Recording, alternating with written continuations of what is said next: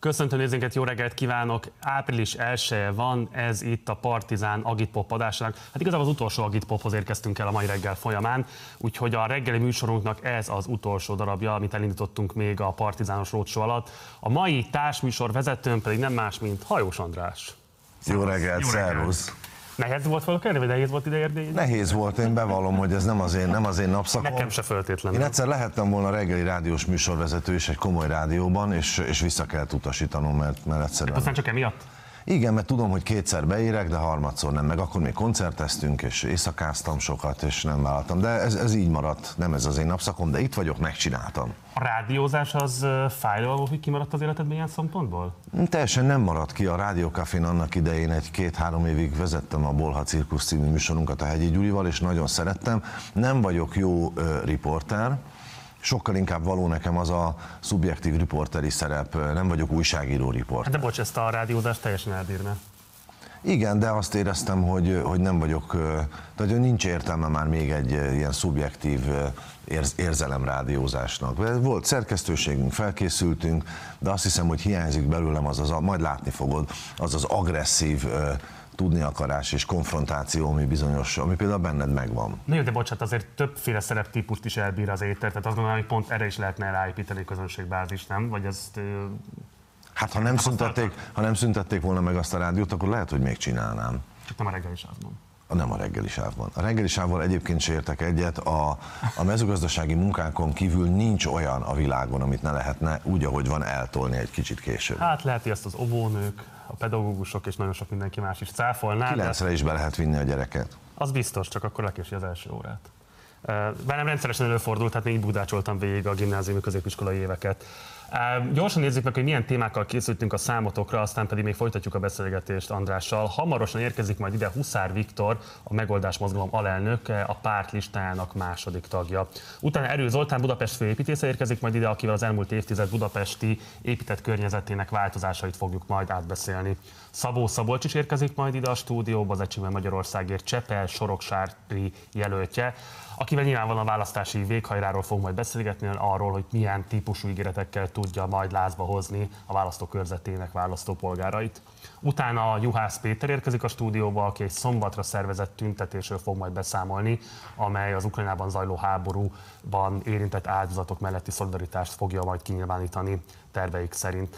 Zárásként pedig érkezik mellém a vasárnapi műsorvezető társam, Pásztori Dóra, akivel közösen fogunk majd beszélgetni Sanyó Ádám adatelemzővel, illetve Banuta Zsófi, az Unhack Democracy társalapítójával, és velük fogunk beszélgetni a választási hétvége legfontosabb dilemmáiról. No, András, itt a adás előtt már beszélgettünk arról, hogy igazából te kettő hét múlva kezdett forgatni a következő évadát, ha jól mondom, a talfutárnak. Mi az, amit esetleg már most elmondhatsz a szélesebb nyilvánosságnak arról, hogy mivel érdemes készülni? Egyáltalán mikor indul az új évad? Mindig nehéz, mert mi szeretjük magunk bejelenteni. Sok mindent még most se feltétlenül tudunk, egy kicsit bizonytalan ez, hogy két járványos év után, most akkor egy háborús év van, ami egy picit az összes cégnek, szponzorunknak, meg az egész környezetnek eh, megbolygatta a költségvetését, de két hét múlva elkezd forogni a Dalfutár 7, és eh, hogy egész pontosan mikor publikálunk, azt még nem akarom mondani, de tulajdonképpen lesz egy nyári évadunk, ebben a naptári évben meg majd lesz egy őszi-téli évadunk. A forgatás tényével mi nem spoilereztem, vagy igen? Nem, nem. De igazából lehet, hogy egy kicsit az is, de megtisztelő, hogy ezen a helyen jelenthetem be, hogy létezünk és jövünk. Azt mondd meg kérlek, hogy amikor legutóbb itt voltál nálunk a stúdióban és beszélgettünk a dalfutár kihívásairól, akkor kiemelted azt, hogy ezt a generációs különbségeket megjeleníteni, vagy az idősebbek közül behívni alkotókat, előadókat, az kifejezetten nagy nehézséget jelent a számotokra. Ebben tudtok előrelépni a következő évad folyamán? Azt hiszem igen, azt wow. hiszem most sikerült. Még van néhány telefonom és kávézásom korosabb művészekkel, de azt hiszem, hogy most ezt össze fogjuk tudni hozni. Úgyhogy lesznek nagy, neve, nagy nevek a jelen múltból fogalmazunk. Én óvatos akarok lenni, hogy ezzel a kijelentésemmel már úgy megsértsek valakit, hogy az ez a... a... Ez a jelen múlt, ez egy rendkívül politikai korrekt, ez, úgyhogy szerintem igen. ezzel nem sértettél meg senkit, vagy ha igen, az már valószínűleg a túlérzékenység kategóriája bőven. Más projektek vannak-e a tárházadban, amiről érdemes esetleg tudni a nyilvánosságnak? Nem annyira, a dalfutár nagyjából elviszi az egész évet, az egész életünket. Most az előkészítési, sales, vendégszervezési, tartalom, helyszínelési szakasz van, aztán ahogy forgatunk, az egyszer csak átsúszik publikálásba, és az azzal kapcsolatos produceri és üzleti tevékenységbe. Nekem egyre megfelelőbb, hogy, hogy sokkal kevesebbet szerepelek. Tervezek idén egyszer posztolni is, és nem sokat vagyok aktív a social médián például, ezt akartam ezzel érzékeltetni, illetve az ügynökségemtől mindig kérik, hogy dolgozzak, de mm, jobban szeretem most inkább a dalfutár háttér tevékenységet. Ezt csak, hogy ostorol a hátat, hogy Igen, mert kicsit aktivizálód, pár éve csináltam, pár éve csináltam egy ilyen stand-up turnét, csak nem videóztam le, meg nem jelentkeztem be a buszból, hogy itt vagyok, jövök Miskolc, és mert mindjárt, és ettől olyan észrevétlen maradt a dolga, engem egyáltalán nem zavart, mert ültem, vagy álltam szembe egy közönséggel, és akkor azt érzékeltem, hogy lehet, hogy lehetnének itt többen, meg tudhatnák még mások is, hogy én itt voltam, de minek? Azon itt, aki ide akart jönni.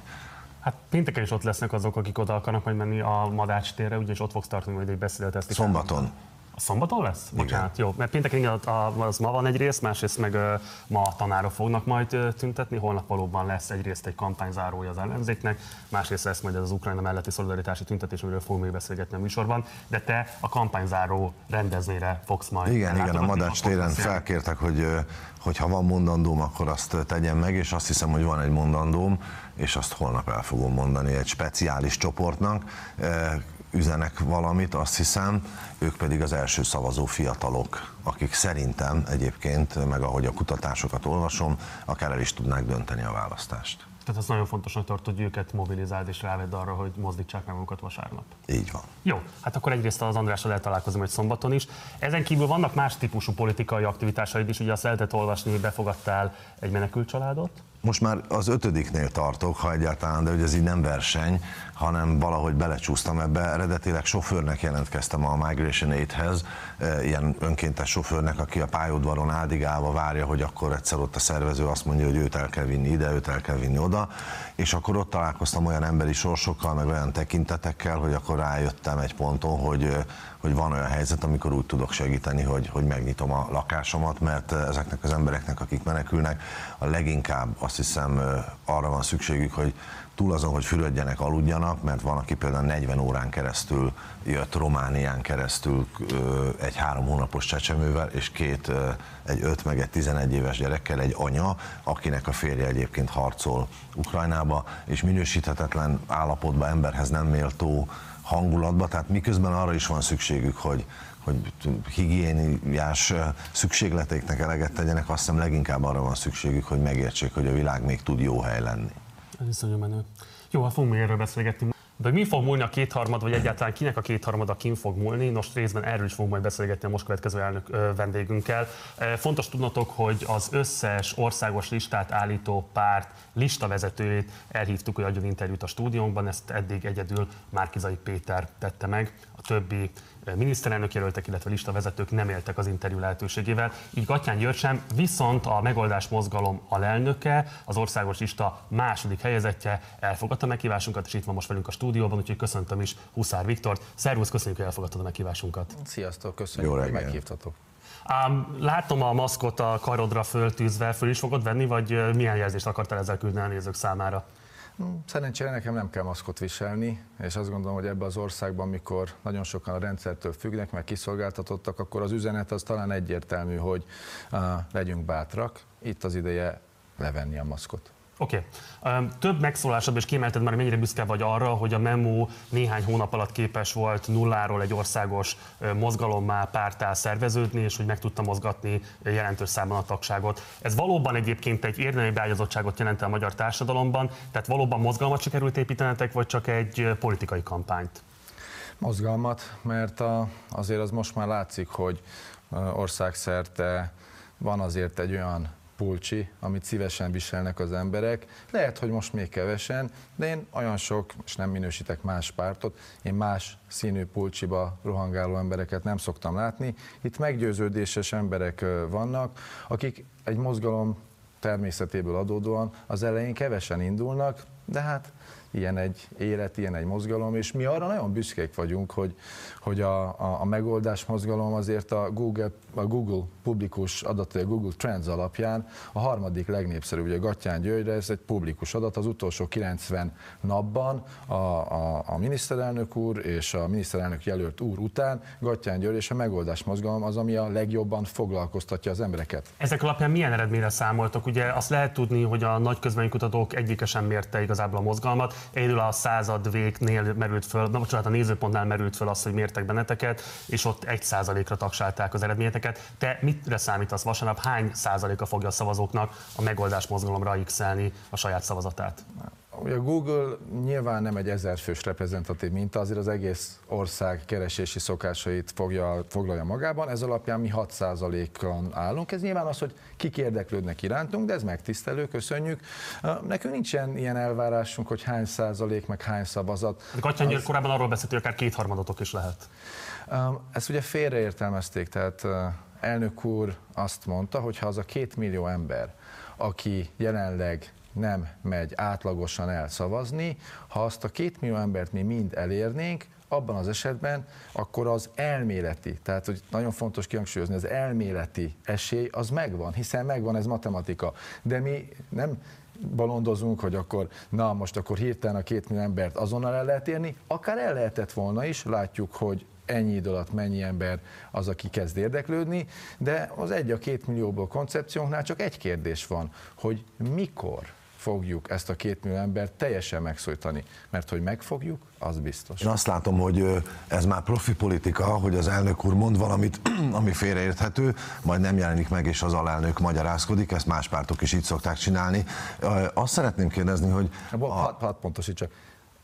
Nem magyarázkodunk, és nem politikusok vagyunk, üzletemberek vagyunk, diplomaták vagyunk, nemzetközi szakemberek vagyunk, és amikor ilyen pontatlanságokat kapunk, akkor pontosítunk. Most pont erre akartam rákérdezni, hogy nem politikusok vagytok, azt tapasztalja sok választó, hogy nem tudja eldönteni, mi jobb, ha a politikából jön a politika következő generáció, és megtanulja azt önkormányzatban, kisebb szerepkörökben, nem feltétlenül a fény előtt a politika szakmai részét, vagy ha kívülről jön. Ti mit gondoltok erről? Nektek előnyötök, vagy inkább hátrányotok, hogy nem a politikából jöttek? Mi azt gondoljuk, hogy ahova nem kell politikus, oda ne rakjunk politikusokat. Ugye ezt szokták szakmai, de mi inkább menedzser kormányzásnak gondoljuk ezt. Mi azt gondoljuk, hogy ez a 199 országgyűlési képviselő, amiből egy független képviselő van. Megnéztük az önéletrajzokat, írtunk rá egy programot, egy elemző programot. Sajnos nemzetközi versenyszféra tapasztalata gyakorlatilag 8-9 embernek van, de az is általában inkább politikai, Európa Parlament. Um, mi azt hisszük, hogy a verseny jobb teljesítményre ösztönöz, és ez nagyon sajnos hiányzik a mai magyar politikából. A kegyekért kezdett folyni a verseny, még amivel mi most megérkeztünk, egy olyan szemléletváltás történik, ami a közbeszédbe, a közbizalomba visszahozhatja azt a normális értékrendet, ami minden magyarnál már nagyon kezd hiányozni. Legyünk őszinték, ez a sárdobálás, ez a fröcsögés rendkívül unalmas, és Magyarország ettől nem lesz egy jobb hely. Azok az emberek, akik a Dokler cégcsoporttól érkeztek a mozgalomba, ők ezt saját elhatározásból tették meg, a mozgalommal való politikai szimpátiájuk miatt lépték meg, vagy volt esetleg bármifajta anyagi ösztönzi adott esetben utasítás a cégvezetés részéről, hogy segítsék ilyen értelemben Gattyán György politikai építkezését? Köszönöm a kérdést.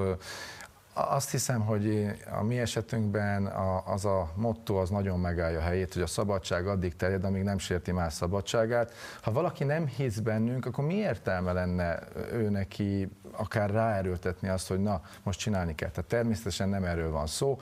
Én a cégcsoportnál, a techboltól kezdve rengeteg dolgot csinálok, és azt gondolom, hogy a mi felelősségünk az, hogy az egyetlen olyan magyar csoport vagyunk, akinek nincs függősége a rendszerben. Tehát ki, ha nem mi? És amit szoktunk mondani, mikor, hanem most? Hát a mi az felelősségünk megjelent, ez. kifejezetten azt mutatta be, hogy milyen típusú együttműködések vannak Gatyán György céges érdekeltségei, illetve a nemzeti együttműködési rendszerének különböző szereplői között. Tehát ilyen szempontból volt már bizonyíték arra vonatkozóan, hogy van anyagi érdekeltség a rendszeren belül Gatyán György. Itt vagyok, kérdezzen, mert én mindegyikre tudok válaszolni. Az, hogy a sajtó mit hoz le, és mi a valóság és az igazság, fölmerül a kérdés, hogy Magyarországon a független média és a független sajtó az hogy van, meg mint van. Azért ne feledjük, én nekem volt a Telex-től kezdve interjúm, és nagyon jól látható volt a teljes interjú, és nagyon jól látható volt az összevágott interjú. Az, hogy ez, ez most... egy élő adás, itt nem tudunk semmit összevágni. Azért vállaltam. Én fölveszem az interjúkat pont azért, hogy ne lehessen eltorzítani. De itt is a kérdések, és nem megbántva, mert most beszélgetünk, néha úgy teszik fel a kérdést, hogy egy picit bele van a torzításra rakva. Mi ezt nem Muszáj így feltenni, ezt egyszerű választóként mondom, és nem ma vagyok csak újságíró itt a Marci mellett. Nagyon sokszor nem tudjuk eldönteni egy új mozgalomról, eh, hogy higgyünk-e neki, vagy pedig azt lássuk, mert sajnos sok ilyen tapasztalat volt, hogy a választások előtt kifejezetten szavazat morzsolási célral, akár bármelyik hatalmi csoportosulás segít bizonyos pártokat, új kezdeményeket, mozgalmakat létrejönni azért, hogy a másik blokk egységes szavazatait csökkentse. Ez egy létező technika a politika történetében, és itt állunk választóként gyanúsan, azért kérdezünk rá ezekre a kérdésekre, és ezzel tudunk tájékozódni. Tekból szövetségben sok ember ott van onnan, ott van innen, hát akkor azt gondolja a választó, hogy itt van valami összefüggés. De ki van ott? Hát mondom akkor mindjárt pontosabban. Ugye a techboltban megtalálhatóak, tehát ugye egyrészt a magyar külügy számára egy nagyon fontos diplomáciai eszköz volt arra vonatkozóan, hogy építse a különböző kapcsolatait, lehetett azt is tudni, hogy kifejezetten anyagi ösztönzők is megjelentek a techból népszerűsítése kapcsán, és hát több olyan fotó is megjelent a nap, vagy napvilágot látott, ami azt lehetett látni, hogy nagyon magas kormányzati funkcionáriusok is tesznek azért, hogy a techból népszerűbb legyen, illetve hogy ilyen szempontból a techbolt minél több országba elvigyék. Tehát ilyen szempontból az összefüggés vagy az összefonódás változást azt lehetett látni a nyilvánosságban korábban is. Menjünk sorba. Tehát akkor először válaszolva arra, hogy megjelenik egy új mozgalom. Tehát Ugye Magyarországon jelenleg arról szól ez a történet, hogy a Fidesz vagy nem Fidesz. Sőt, még talán ezt is mondogatják. Um, mi azt gondoljuk, hogy azt a kérdést azért föl lehet tenni, hogy a Fidesz vagy ki. És ha azt kimerem, és ki is kell jelentsem, hogy mi ugye nem hiszünk a jelenlegi kormányban, mert látjuk, hogy a fékek és ellensúlyok kiestek a rendszerből, de azért azt is hadd mondjuk el, hogy egy hétpólusú csapatban is nagyon nehezen tudunk úgy hinni, mert egyszerűen az emberi természetből adódóan mi itt hárman is nehezen egyeznénk meg bizonyos egyszerű kérdésekről, hogy milyen legyen a világítás, nem hogy esetleg hét akár jó barát is. Tehát ezzel is van némi fenntartásunk. Akkor viszont, ha van, akkor hadd legyen már jogunk, hogyha nem tudunk mi tiszta szívvel senkire szavazni, és megszólítjuk... Hát nyilván azért indultok, mert hogy nem tudtok azonosulni egyik tömbben Igen, igen, bocsánat, de csak azt, hogy fejezem be a gondolatot, mert ez fontos. Mit tud ehhez képest igazából adni a választóknak? Bocsánat, a gondolatot muszáj befejeznem. Tehát, hogy a, a két millió átlagosan ember, aki nem megy el szavazni, vagy kompetencia miatt, vagy mert már apolitikus lett. Tehát elmondtuk mindenkinek, aki bizonytalan, még az is menjen el szavazni, és szavazzon az összefogásra. De ne kérjék tőlem egy, egy 36 éves fiatalembert, hogy tiszta szívvel adjak le egy szavazatot olyanra, akire nem szívesen szavazok. Ez van.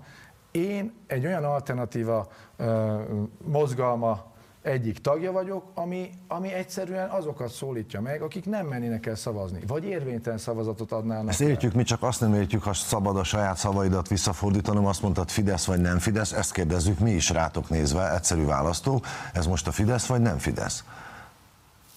És azt gondolom, hogy az eddigiek alapján minden szinten megválaszolunk, amikor konkrét kérdés van, hogy mi az, ami miatt a Fidesz? És akkor visszatérek a második részére, a tagból. Tehát Ugye ez is egy olyan dolog, hogy feltaláltunk, vagy felfedeztünk valamit, ami egyébként most világszerte kezd szépen beindulni. Ez egy, egy, egy nagyon egyszerű ötlet, egy hajlított asztal, amin az emberek fociznak. Um, Bocsát, ezt ti fedeztétek fel? Vagy igen, ezt a ezt mi hárman, ugye a Gattyán úr, Borsány úr és jó magam. Bocsánat, mi vagyunk, ezt nem tudtam. Mi vagyunk a, a kvázi feltalálói, ez talán erős túlzás, mert igazából felfedezői vagyunk egy asztalnak, hogy hogyan lehet egyébként meggörbíteni. És nyilván sok munka van benne. És lehet, hogy ez egyszer olimpiai sportág lesz. Tehát, hogy azért értitek, itt arról beszéltünk, hogy az európai olimpiai játékokon már versenysport, Ázsiában, világszerte több mint száz szövetségünk van. A mindenkori magyar kormány felelőssége, hogy az ilyen dolgokat támogassák. Ha a Rubik kockáról beszélnénk, akkor ugyanúgy az lenne, hogy ha a Fidesz nyomja a Rubik kockát, akkor az ellenzéknek már nem tetszik, vagy az összefogásnak nem tetszik a Rubik kocka. Csak ugye Rubik nem indul miniszterelnök jelöltként a választáson, ellenben például ugye Borsányi Gábor, aki az alelnökötök igen, akit ugye te is említettél, mint a Techból egyik alapítóját, és hát itt lehetett is látni például Moszkvában azt a látadókon Szijjártó Péterrel, Müller Ceciával, de beszélhetnénk Döbre Istvánról, aki jelölt, ifjúsági mozgalom vezető, és közben a TAG Techbolnak a keleti kapcsolatokért felelős vezetője. Tehát, hogy itt azért olyan összefonódások vannak, amik joggal vetik föl szerintem azért a laikus szemlőben azt, hogy van-e valóban függetlenségetek a Fidesztől, vagy inkább van egy anyagi érdekeltségetek a Fideszsel? Hogy megint sorba mennék. Tehát Borsányi Gábor, nem tudom, látja, hogy hanyadik a listánkon. Megnézték-e? Alelnöke a pártnak. Én értem, de nincs is rajta az országos listán se, ő egyébként nem is jelölt. Az, hogy alelnöke, persze, mert nekünk van egy barátságunk is, mozgalmakat általában barátok indítanak, tehát ez a válaszom erre. Az pedig, hogy Döbrei úr egyébként egy rátermett sportdiplomata, aki bizonyított, hát kit indítsunk jelöltként, ha ott neki helyben van érzelmi kötődése, ott nőtt fel. Természetesen nem az volt, hogy muszáj ott indulni, megkérdeztük, és ő azt mondta, hogy ő szívesen beláll ebbe, hiszen miatta is csináljuk, az olyan fiatal emberek miatt. Az, hogy anyagi függőségünk legyen bárkitől ebbe az ország, országba, megint csak. Ezt már megválaszoltuk nagyon sokszor. Én szívesen elmondom, hogy mondjuk a, a, a cégcsoport árbevételéhez képest mennyire marginális dolgokról beszélünk. Se nem akarunk nagyképűek lenni, se nem akarunk beképzeltek lenni, mi céltudatos, határozott emberek vagyunk. Az, hogy Magyarországon egyébként ez egyenlőre a politikában hiány volt, hát ez azért van, mert a legtöbb üzletember az függ a politikától. Mi Másként teszem fel a kérdést, ugye azt lehet látni, hogy a Fideszes propagandagépezet valahányszor politikai alternatíva képződik a fidesz szemben, nehéz tüzérséggel bombázza szét azt a politikai vezetőt, aki ezt az alternatívát fölkínálja. Na most Gattyán György korábbi üzleti tevékenység és jelenlegi üzleti tevékenysége is azért, hogy mondjam, gazdagon kínálna a támadási lehetőséget a Fidesz számára, egyetlen lejárató cikk, egyetlen lejárató riport, egyetlen lejárató Facebook poszt sem született, sem Gattyán Györgyel szemben, sem a Memo mozgalommal szemben. Ennek mi lehet az oka, ha nem az, hogy a Fidesz úgy ítéli meg, hogy inkább hasznos számukra a Memo indulása, mint sem? Köszönöm ezt a kérdést is. Szerintem ezt is megválaszoltuk korábban, de szívesen akkor megismétlem, hogy um, talán ők nem vesznek minket még komolyan. Ez az egyik. A másik, hogy azért csendben ők teszik a dolgokat. Én nem akarok megint csak senkit minősíteni. Mi tudjuk, csendben teszik a dolgokat, erre millió példát tudnék mondani. Mi nem, ez... De kettőt mond csak azért, hogy fontos lenne tudni, hogy ténylegesen kaptok bármilyen támadást, akár mondjuk a plakátjaitokat leszaggatják például? Ó, hogy nem, vannak ilyenek persze. Hogyne, hogyne, hogyne. Gattyány úr például személyesen élt át a gazdasági birodalmával kapcsolatos fenyegetést vagy támadást, hiszen az elmúlt években, évtizedekben láttuk, hogy a mindenkori hatalomnak egy eszköze akár az adóhatóságon keresztül, akár bizonyos parlamenti rendelkezések, szabályzók, monopól rendszerek kialakításával. Tehát azért Simicska úrtól kezdve komoly vállalkozókig, Spéder úron át, még Csányi úrnak is néha össze kellett csapnia a bokáját, hogyha ha a miniszterelnök úgy akarta. Bizonyára meg lennének az eszközök, hogy Gattyán Györgyöt, mint üzletembert kellemetlen helyzetbe hozzák. Volt erre példa? Ugye nyilván a, a mi cégcsoportunk az egyik legnagyobb adózó ebben az országban, és azt gondolom, hogy ez normális, hogy folyamatosan az ilyen nagy adózókat azt a hatóságok vizsgálják. Mi hiszünk a transzparenciában. is így van, mert ugye azt lehetett hallani, hogy pont amiatt kvázi vonult ki a cég Magyarországról, hogy pont ezeket a vegzatúrákat el tudja kerülni. Most is vannak folyamatban levő vizsgálatok, ugye vannak, ami Európai Bíróságon lévő folyamatban levő ügyek, tehát folyamatosan. Tehát továbbra is Magyarországon adózik a cégcsoport? Van, hogy nem magyarországi adózás, van külföldi adózás. Tehát ahhoz, hogy nemzetközi cégcsoport legyünk, ugye azért volt fontos ez a, ez a, a luxemburgi költözés. Mi azt gondoljuk, hogy, hogy a szuper lenne, és erről is szól a programunk, hogyha Magyarországon egyébként a, a hozzánk hasonló cégcsoportok, azok egyébként konzisztens rendszerrel találkoznának. Ugye feltesszük a kérdést, hogy miért van az, hogy mondjuk a, a Logmin, a Ustream, a Prezi, vagy akár a Dockler többségében külföldön, külföldi munkavállalóknak ad munkát, miért nincs hazahozva ez a majd 10-15 ezer munkahely, a multiplikáris adóhatás miatt itt fogyasztanának, itt nőne a gazdaság, és ugye mindig mondjuk az IVIV példáját, hát az IVIV a Facebook, hát hogy lehet, hogy egy IVIV az gyakorlatilag ma nem 70 ezer embernek ad munkát, mint a Facebook, miért nem itt adóznak, itt, itt ezer milliárdokról van szó. A mi magyar völgy gondolatunk, és az, hogy válaszolunk az egyetlen egy olyan kérdésre, ami ezt az országot előre mozdít, hogy hogyan lesz pénze Magyarországnak, hát ez az, amit mi hiányolunk a politikusok. Ezt mint érdeklődő férfi kérdezem, hogy a munkahelyek hazahozása az mondjuk itt a Live Jasmine esetében eh, jelenteni azt, vagy ezek az ilyen típusú szolgáltatásnál, hogy jöjjenek haza és itthon ingatlanokból közvetítsék magukat azok, akik ezt kívánják csinálni? Kedves a kérdés. A, a, ugye a mi technológiai cégünk az gyakorlatilag egy streaming technológiára épül. Azt gondolom, hogy a teledoktrínától kezdve mindenre olyan megoldást tud ez nyújtani. Itt azok a szakemberek, IT szakemberek, akik ilyen fejlesztéseket, ilyen technológiákat tudnak kifejleszteni, ők azok, akik közvetlen munkatársaink, és akik egyébként tehetséges magyar emberek, és akik egyébként gyakorlatilag nagyon rövid idő alatt tudnának Magyarországnak egy szolgáltató és önfenntartó államot kiépíteni, pont azért, mert mi már látjuk, hát megint csak 30-40 millió embereket szolgálunk ki naponta, azt gondolom, hogy ilyen rendszereket, ilyen rendszert nem sokan tudnak felépíteni, főleg nem olyan országból, ahol egyébként adottságunkból adódóan ez azért igazi siker. Az orosz agresszió nyomán kirobbant ukrajnai háború nyilván mindenkit váratlan helyzet elé állított. Putyint agresszornak tekinti a memo? Igen.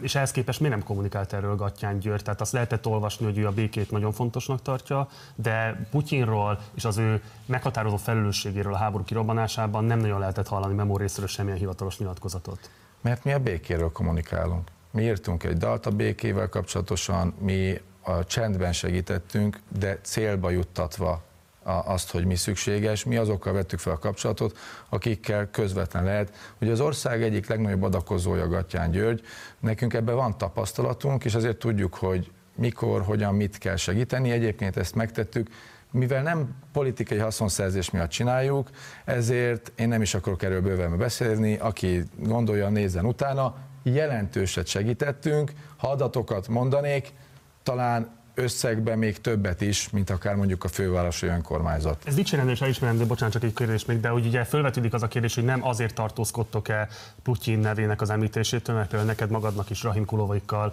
igen komoly üzleti érdekeltségeid vannak, ugye itt a lángépgyár területén építendő irodakomplexum az, amit föl szoktak vetni, hogy egy, az egy igen komoly ingatlanfejlesztés, és hát ugye a Rahim Kulov családról azt is tudni kell, hogy egy nagyon komoly közvetítő Magyarország, illetve Oroszország között rendkívül komoly érdekeltségek vannak a MOL-ban, az OTP-ben, tehát van-e esetleg amiatt tartózkodás a putyini rezsim bírálatától, mert üzletileg érdekelt vagy egy putyini rezsimhez közel álló Magyarországon élő oligarha üzleti sikerében? Hát de kettő perce kérdezted meg, hogy agresszornak tartjuk-e Putyint, és mondtam, hogy igen, hát ez nem tartózkodás. Ez megint egy ilyen kiforgatás a dolgoknak. Nekem a Ruszna Renkló barátom, az, hogy nekünk nemzetközi üzleti kapcsolatunk vannak, és ráadásul ő magyar.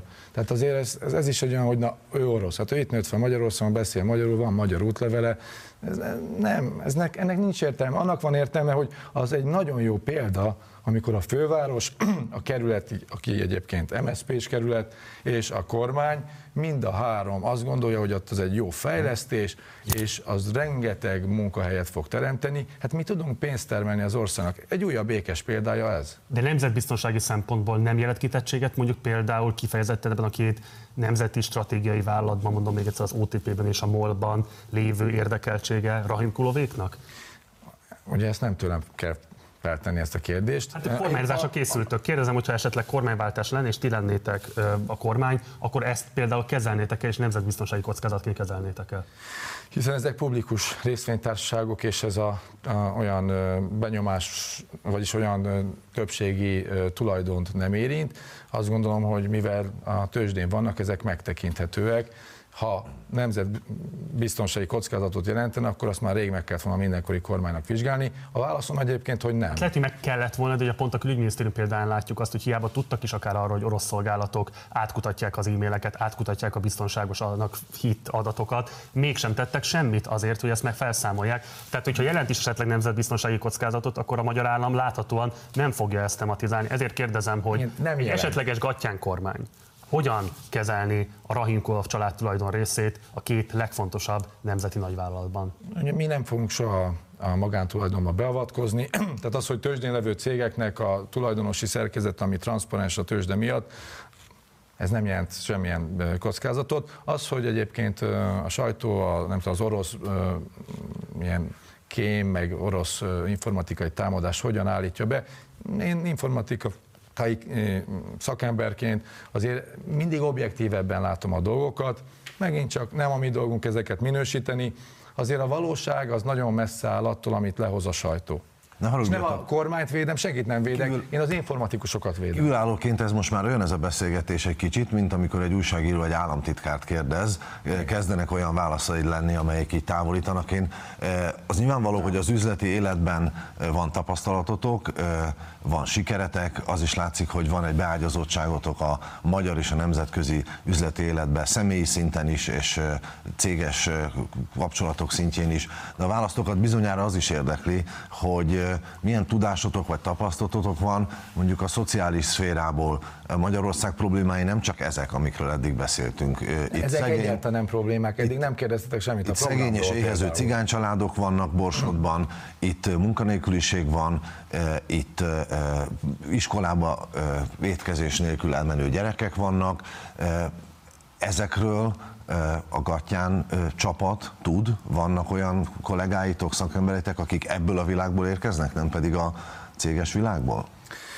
Hát amit mondtunk, tehát a memo.hu per felhívás alatt megtekinthetőek a programpontjaink, mi a szociálistól kezdve az oktatásig minden pontra már De kik, publikáltuk. kik azok a szakemberek, vagy azok a, a, az emberek, akik ezeken a területeken esetleg dolgoztak már évekig, akik ezt a programot csinálták? Ott vannak a szakmai bizottságaink, ugye, sőt itt a Partizánban még volt is egy, egy, és nagyon örülök neki, hogy a Nőjogi Bizottság miatt volt is egy, egy nagyon érdekes beszélgetés, ahol kiderült, hogy gyakorlatilag rajtunk kívül soha semmelyik párt meg se kérdezte a nőjogi vezetőket, még meg is le, meglepődtek, úgyhogy meg is szeretnénk köszönni, mert azóta a nőjogi bizottságunk tagjai nőttek.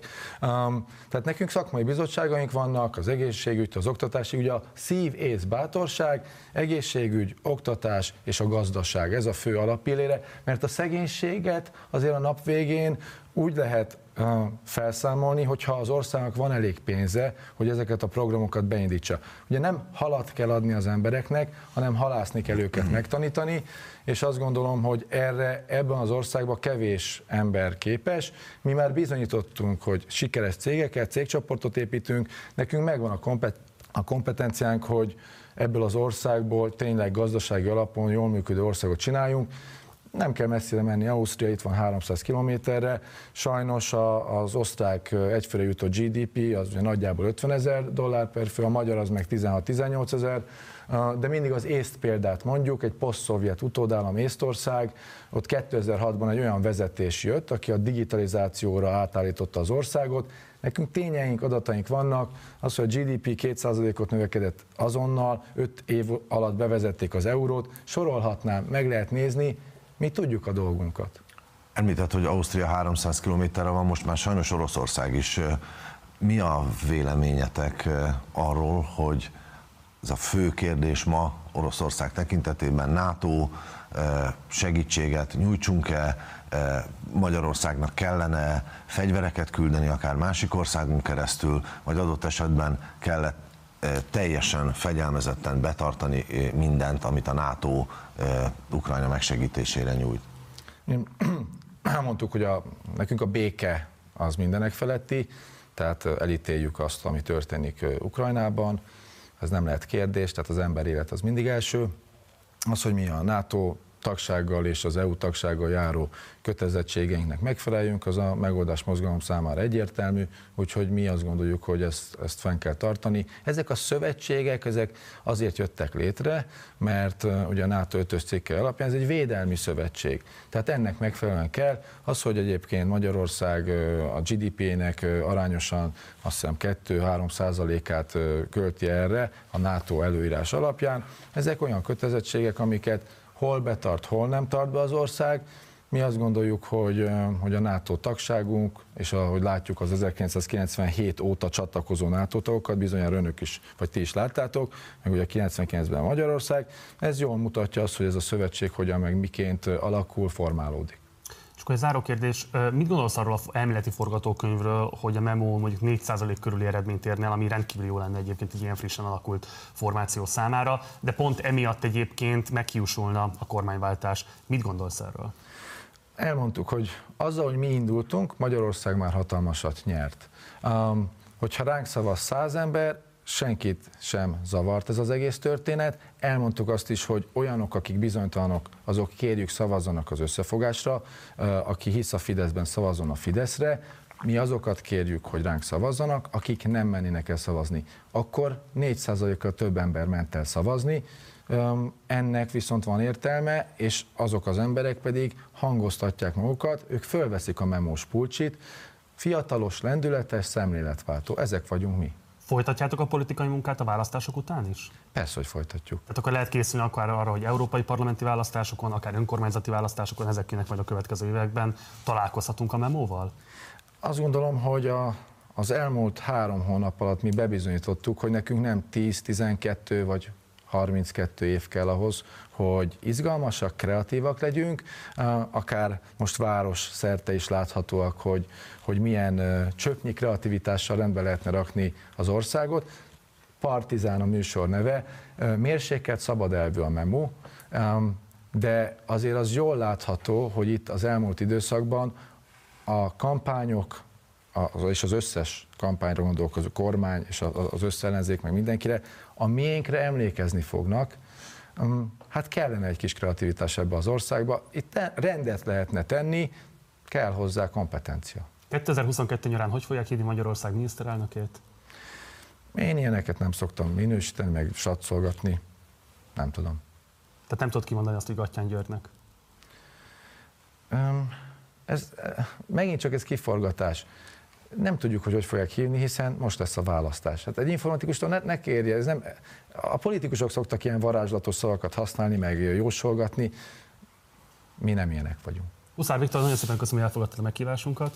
Köszönöm szépen, hogy itt voltál és válaszoltál a kérdéseinkre. Köszönöm. Minden jót neked. Én köszönöm, sok sikert mindenkinek. És azt egyébként még ne vidd el magaddal, mert én politika alkoholistaként gyűjtöm az ilyen politikai rekvizitumokat, úgyhogy azt nagyon szívesen megtartanánk majd azt a maszkot. Úgyhogy ha lehet, akkor az öltözőbe tedd le majd. Igen, akkor most, hogy így uh, Ugye be akartam még jelenteni, hogy Ugye mindig van ez, hogy akkor ner, nem ner, hogy például itt a Partizán, ugye itt van a, ez a volt harisnyagyár, nem tudom, tudjátok másfél hete én megvettem ezt. Akkor most, a, akkor ti a megoldás mozgalom épületébe csináltok ö, műsort? Hát akkor ezek szerint igen, akkor jól tudom, akkor mostantól tőled béreljük, ezt jól, jól értem, ezt élőadásban most akkor ezek szerint a tudomásunkra hoztad. A, a, érted, tehát akkor ez most ner, nem ner, és... Mi nem veled szerződtünk, az egészen biztos, de ha ezek szerint eladták a fejünk fölől a tulajdonos az, az család, épületet, akkor ICI eladta mi is ennek megfelelően készülünk. Érted, de akkor, akkor most csak hogy reagálva, akkor most innen el kell menjetek?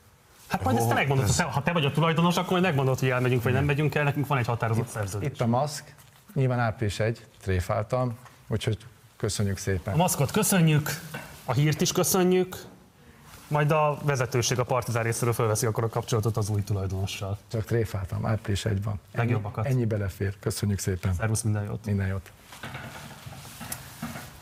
Wow! Na, ez, egy, ez, egy izgalmas, ez nagyon izgalmas volt, abszolút végére, izgalmas de volt azért az látszik, hogy, hogy nagyon más nagyon jó. választ, vagy sok, sok választ nem kaptunk, de azért a pénz beszél, kutyaugattal volt egy jelzés. Ha már a kutya ugat, ugye decemberben még úgy nyilatkoztál az ATV-s interjútban, hogy te a két farkukat fogod támogatni. Nem, bocsánat, ez egy félreértés. Ott a műsorvezető megkérdezte, hogy akár őket is támogatnám, és igazából nem akartam a de most se akarom őket bántani. Nagy, soha egy percig nem gondoltam, hogy támogatom őket, pontosan azért, mert azt gondolom, hogy nagyon szimpatikus dolgokat csinálnak, nagyon jól indultak, és szerintem éppen, hogy nekik is az ellenzéki összefogásban lenne a helyük. Tehát én bevallom, hogy egy kicsit haragszom rájuk, hogy külön mennek, pont azért, amit most neki szegeztél az előző vendégünknek, szerintem itt is előfordulhat az, hogy csak lemorzsoló hatásuk van. Hm. És szerinted a memó érdemben fogja tudni alakítani az erőviszonyokat? Nagyon komoly kampányok van egyébként, azt el kell ismerni, tehát hogy tényleg óriás plakátokat lehet látni Budapesten is, de egyébként én láttam vidéki nagyvároson is.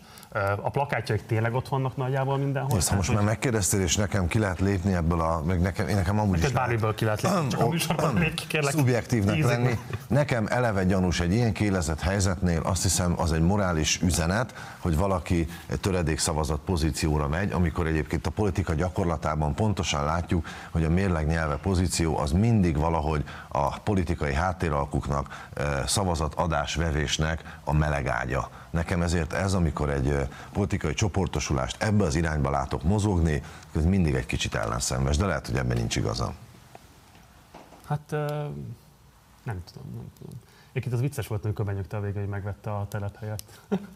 Nem tudom, most megvette, vagy nem vette meg? Azt hiszem, hogy, az, azt hiszem, hogy egyébként ez egy vicc volt a részéről, tényleg mm. április elsői tréfa. De azért Jó. ezt valószínűleg előre kitalálták. Hát van, akinek ez a vicce, hogy ezek szerint vannak olyan helyzetben, hogy megvehetik a telephelyet, neked jobb lenne vigyázni, és telephelybérleti Patreont is létrehozni. Hát sok mindent létre kéne hozni ahhoz, hogy mi biztonságban legyünk, de hát... Hozzám jöhettek, ha elmennek az ukrán családok, akkor jöhettek az jó. én lakásomba. Igen, jó? hát nem biztos egyébként, hogy jobban járnál velünk, mert zajosabbak vagyunk, és minden szempontból egyébként problémásabbak.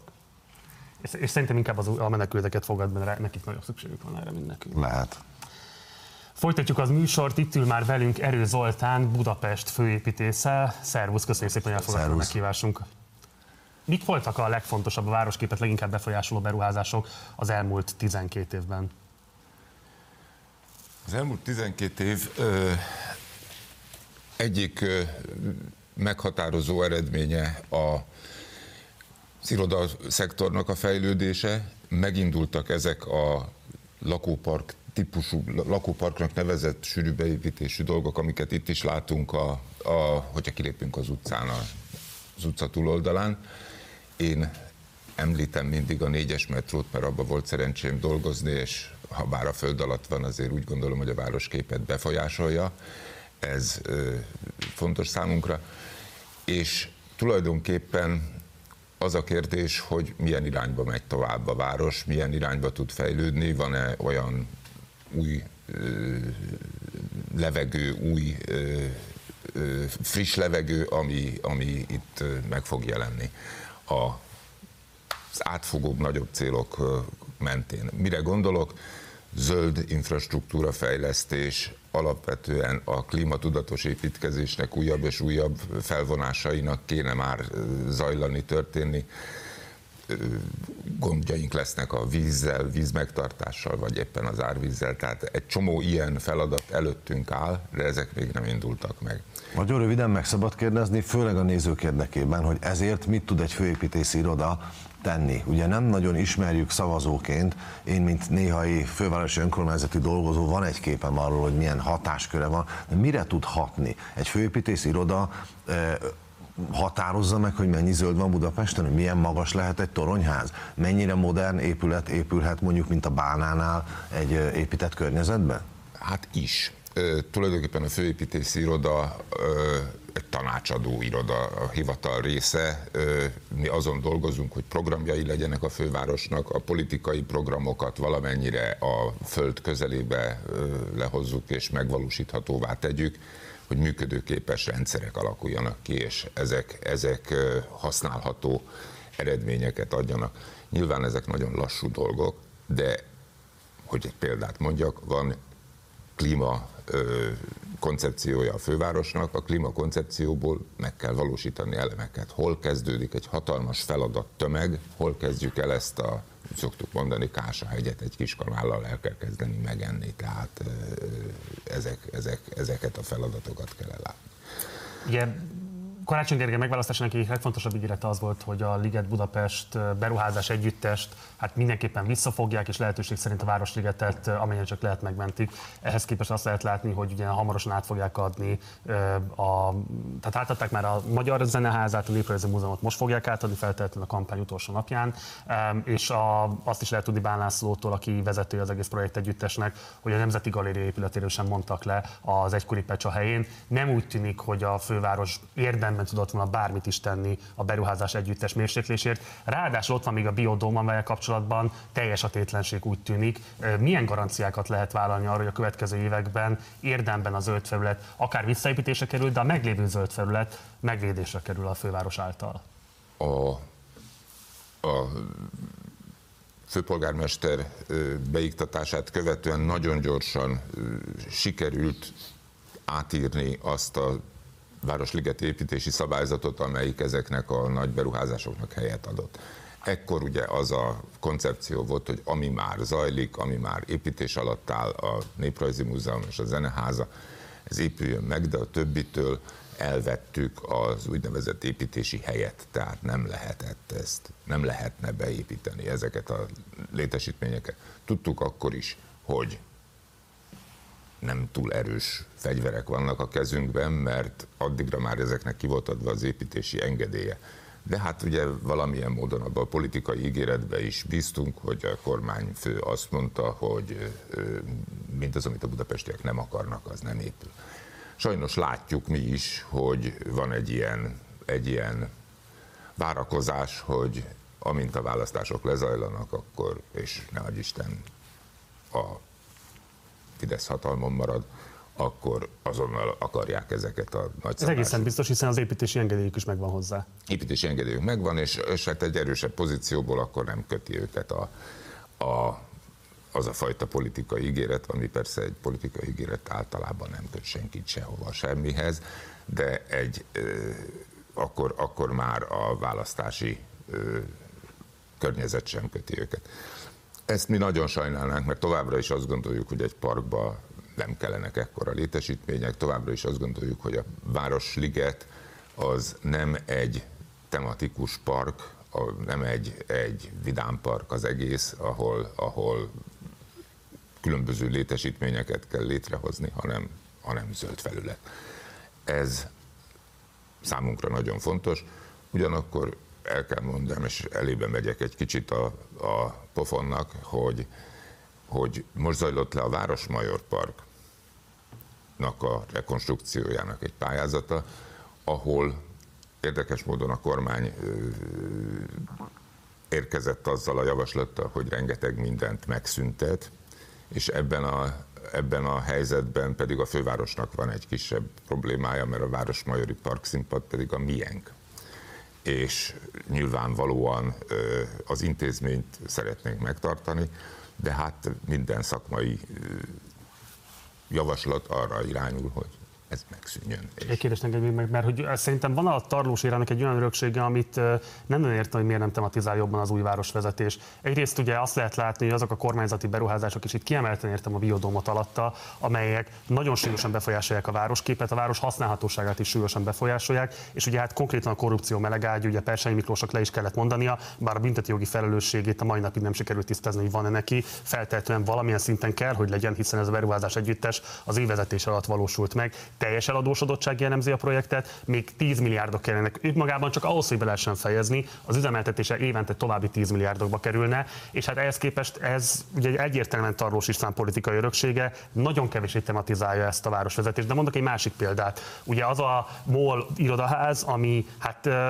nem is tudom, ameddig Budapest most már létezni fog, meg fogja határozni azt, hogy hogyan tekintünk erre a városra. Egy rendkívül súlyos beavatkozása a tőkének a város szövetébe, amelyet eldöntött önhatalmulag Hernádi Zsolt és a MOL vezetősége, és innentől kezdve az embereknek szokják meg, hogy mostantól így néz ki a város látképe.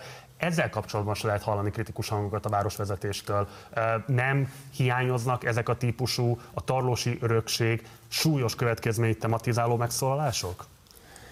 Ez nyilván a politika döntése, hogy mibe áll bele, mibe nem. Én szakmailag mindenképpen kifogásolom, és ahol csak lehet a magas házak problémáját előhozom. Előhozom a az ennél kisebb magasházak problémáját is, mert amit mondtam, látom, hogy a lakóterületek kis 65 méteres épületekbe akarnak húzódni, és én ezzel nem értek egyet, tehát ennek a, az exponálását azt én vállalom.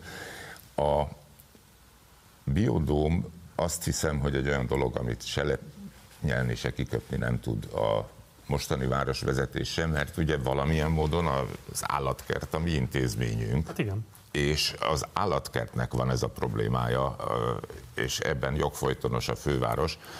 Tehát nehezebb ügy, mint egy állami fejlesztést kritizálni, amikor ez a saját fejlesztésünk volt. Hogy mit lehet vele csinálni, őszintén szólva fogalmam sincsen továbbra sem. A büntetőjogi felelősséggel mindig vigyázok, mert, mert, mert nyilvánvalóan ezt, ezt nyomozás, bírósági eljárás tudja csak megállapítani, tehát ilyeneket Szerintem ezt hagyjuk is, mert szerintem nem ez a, nem ez a lényeges ebben, nem politikus vagy, nem neked kell ezt szegezni. Lehet, hogy most lejövök a lóról, amin ülni szeretnél, de majd akkor visszamész nem, rá. Nem, nem. Engem inkább, azért, engem inkább az érdekelne, hogy ha előáll egy olyan helyzet, ami tulajdonképpen még a Demszki éra alatt is ritkán volt, hogy egy kormányzati és fővárosi akarat egyezés van. Ez még egyébként akkor sem volt, amikor MSZP-SZDSZ kormány, koalíciós kormány volt, mert akkor is a főváros sok esetben ellenségnek tekintették. Ahogy említed is, enyém, miénk, ez a harc ment. Ha még ráadásul a kutatásoknak igaza van, és akár Budapesten egy ellenzéki, kerületi és egyéni körzetes győzelem van, tehát ha összeáll egy nagy béke, akkor és lehet alkotni, akkor mi választók mire gondoljunk, milyen Budapestet képzel el ti? Mit, mit láttok ti, vagy mihez hasonlít a Rádai utcához, Berlinhez, Hódmezővásárhelyhez? Valami látványtervet, ha egyáltalán ilyet szóba lehet csinálni. Látványtervben mondjuk Berlinhez hasonlítana, az nem volna nagy baj. A, de Bécshez, hogyha hasonlítana, az, az még jobb volna, egy, egy fokkal még szimpatikusabb. A, ha nagy béke lenne, akkor alapvetően, ami szerintem nagyon fontos, és egy picit még hadd politizáljak, ez a bizonyos szubszidiaritás, tehát hogy a döntéseket mindig ott meghozni, ahol, ahol a legalacsonyabb szinten lehet. Ebben van a jelenlegi politikai struktúrának nagy adóssága, mert kiemelő rendeletek sorával, kormányhatározatokkal, kormánydöntésekkel döntenek el olyan dolgokat, amiket az önkormányzatoknak kellene. Tehát a, a politikai feladat az az lenne, hogy a magyar önkormányzatiságot egyáltalán komolyan venni és működőképessé tenni. Az sem megnyugtató, hogy nekünk semennyi pénzünk nincsen. Minden, mindennél csak abban bízunk, hogyha a kormányzat valamit finanszíroz, az ne adj Isten hasznos számunkra. Én az infrastruktúra finanszírozásait, az, annak örülök, annak, annak az, az menjen, azt csináljuk. De például semmi kerete nincsen a fővárosnak a nagyparkok rendbe hozatalára. Hát azért egy EU-s fővárosnak néhány ligetet jó minőségbe föntartani illene. Azért ismételjük el, hogy miért nincsen kerete, nehogy azt hát higgyék a kedves egy, egy redistribúciós probléma, hogy... Magyarán elvonták hát el, Elvonják, de nincs is jól felosztva a, a visszaosztás, hogyha ilyen alapvető dolgokat nem tudunk megcsinálni. A másik nagyon fontos dolog, én korábban részt vettem fővárosi városrehabilitációs projektek összeállításában, ez most egyáltalán nincs. Tehát a belső városrészekre semennyit nem költünk közpénzből, még vannak korábban megindított pro- projektek, kisebb-nagyobb elemek, a Bakács teret nemrég adták át, ez még egy korábbi döntés eredménye volt, szép lett, jó lett, fontos lett, sok ilyet kéne. Ez enélkül a, ezek, ezek nélkül a programok nélkül nem lesz belső városrészben. Mennyibe semmi. kerül egy ilyen bakács tér? Csak most nem kell pontosan, csak úgy nagyságrendek, hogy el tudjuk helyezni.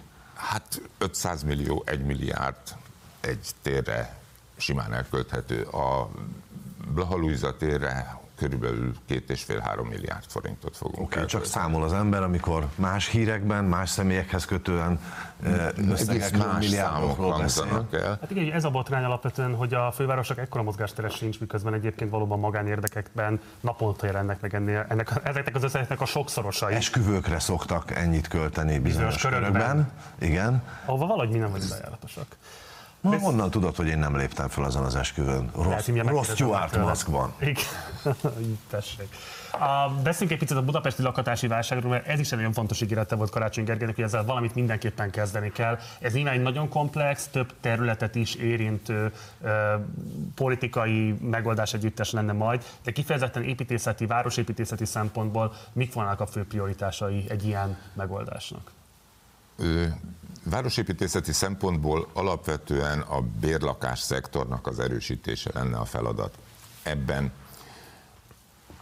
jelen pillanatban az a helyzet, hogy még a magánbérleti rendszer sem jól működik, ezt mindig elmondják az ingatlanfejlesztők, nem fejlesztenek arra, hogy bérházat építsünk, amit meg is tartunk és hosszú távon hasznosítunk, mert ennek is a jogi háttere olyan zavaros, hogy nem elég stabil, nem elég megnyugtató a fejlesztők számára, hogy ezt működtessék. Ennél mi egyel tovább kell, hogy menjünk, olyan bérleti szektort kell kialakítani, ahol ráadásul kedvezményes díjak vannak. Az úgynevezett affordable housing, elérhető áru lakás, ez a világban létező termék, ez körülbelül 15-20 százalékkal a piaci ár alá tud menni, egyszerűen azzal, hogy az önkormányzat kedvezményesen adja a területet, valamilyen módon részt vesz ennek a, a terméknek a kialakításában.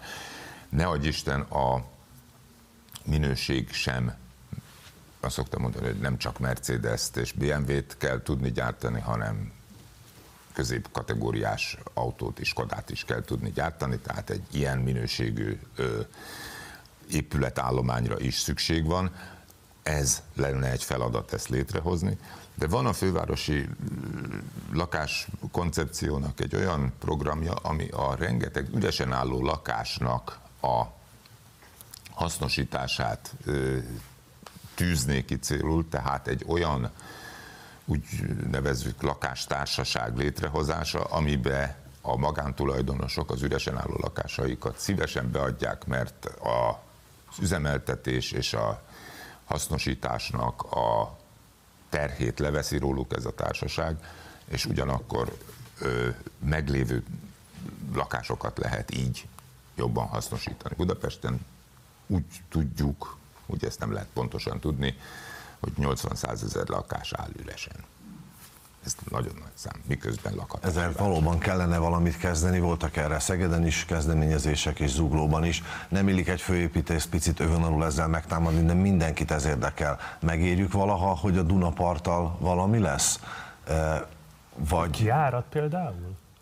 hát, Azt- Azt... hogy egyáltalán oda lehet menni e, a Igen. akkor- Ez, ez, ez most ö, ö, nagyon az asztalon van, tehát ennek kiviteli tervei készülnek, ezt Nem akarjuk először, indítani. nem először. Igen. Akarjuk indítani a Lánciddal együtt a Széchenyi teret is meg akarjuk csinálni, és ahhoz tartozóan a budai rak, Én a rám, pesti én rám bármikor, tehát én nagyon nagy pro Duna hívő vagyok, én a Dunához láncolom magam, ha szóltok nekem. Csak víz legyen benne. Csak víz legyen benne. Én azt, amit említettél, azt a bizonyos egy hetet, amikor az áradás visszament, még nem volt visszanyitva a forgalom a számára a rakpart, azt fantasztikusnak Az a éltem meg, és közben úgy láttam, hogy azért a másik oldalt is nézem, hogy azért nem halt meg több ember, ment a mentő nem tudott elmenni, nem, nem. késett el több ember a munkahelyéről, meg lehetett ezt oldani. Abszolút, egyszer kell meglépni, és aztán ez, ez sok anyázással járt, tehát sokat kell csuklani a családi vonatkozásban sok embernek, de valószínűleg meg lehet lépni. Most is egy gigantikus kísérlet zajlik, mert a rakpart le van zárva, csak ugye vízcsőépítés miatt. Ö, Nem vettem észre, hogy le lenne zárva, biciklivel lehet arra menni sokszor. Ugye? De hát ez a, ez a jövőkép is. Le van zárva a Lánchíd, ettől még a város működik. A metrópótlás miatt forgalomcsillapítás van a, a Csizsilinszki úton, na az nem működik. De ez a forgalomcsillapítás, ez egy átfogó cél, és ez egy, ez egy hosszabb távú gondolat, hogy, hogy nem visszaadni azokat a területeket, amik, amiket egyszer így akár egy építkezés kapcsán, akár egy, egy ö, ö, tudatos lezárás miatt kipróbáltunk, és, és látszik, hogy működik anélkül. Nehéz mes lesz. Én magam fogok ma délután már szerintem 50 uh, anyázó kommentet kapni ezért. Kap, kapjunk mi is. Ez, ez, egy... de ez, ez ugyanaz, mint a biciklisáv érted. Tehát most itt lehet egyébként tényleg szülőzni. Összességében egyébként teljesen nyilvánvaló, hogy a körúton ott nem kétszer kétsávos autóútnak kell lennie, hanem biciklisávnak, sétálóútnak, és így tovább. Ez gazdasága is jobb lenne, sokkal inkább az ott lévő kisüzleteknek, a városlakóknak abszolút jó lenne. Fia, én, én, nagyon hosszú ideje próbálok gyalogosan közlekedni ebben a városban, sétáló Budapest, és hogy konkrétan egyébként így nem tudsz 20 percet úgy sétálni, hogy egy 8 sávos autópályában ne futnál bele. Én mindig azt szoktam elmondani, hogy ha megnézzük csak amit a iskolában tanultunk a mezopotámiai városoktól kezdve, ha azt mondjuk, hogy a, az így ismert városforma az 5-6 ezer éves, majd kiavítasz, hogyha rosszat, nagyon rosszat mondtam, ebben, ebben 50 év autó van. Tehát 5000 év és 50 év. Bizonyos dolgokról, hogy a cigarettáról, a túlzott fehér cukorról be kellett látnunk, hogy rosszul tudtuk. Szerintem lassan az autóról is be kell látni, hogy rosszul tudtuk. Megvalósítottuk azt, hogy az interjú alanyunk nem beszél, csak te meg én egymással. Egyébként Bocsánat. a cigarettás példát mi is szeretjük használni. Tehát, tehát fantasztikus változás, akár csak az elmúlt 25 évben, ahogy, ahogy az emberek nem dohányoznak, én nekem a fiatalabb munkatársaim egyáltalán nem dohányoznak. Egy darabig volt egy vagy kettő kollega, akik elmentek cigiszűn. Kiment a divatból. De most nyilvánvalóan ennek nem csak, nem csak morális háttere van, ez nem csak eldöntés, hanem, hanem, hanem erre azért működtek kampányok, működtek előírások, nem lehet kapni a cigarettát, szóval azért, azért ez, ez, ez több részből állt össze, nyilván ugyanezt kell autóhasználatban is. Hát akkor fiatal kollégáimnak a kamera túloldalán és a vezérlőben azt mondanám, hogy vigyázó szemetek a városházára vessétek dohányzás vonatkozásában. És hát egyébként meg a polgárok mindegyike vesse vigyázó szemét abban az értelemben is a városházára, hogy feltehetően a választásokon egy olyan kimenete is, hogy amennyiben marad a Fidesz, akkor nagyon kemény időszak elé nézhet a főváros és ez a kicsike mozgástere, ami már most is épp eléggé szűkös ahhoz, hogy érdemben lehessen politizálni. Hát az valószínűleg még tovább fog majd csökkenni, ezt ilyen béljóslás kockázata nélkül valószínűleg ki lehet jelenteni. Ez így van.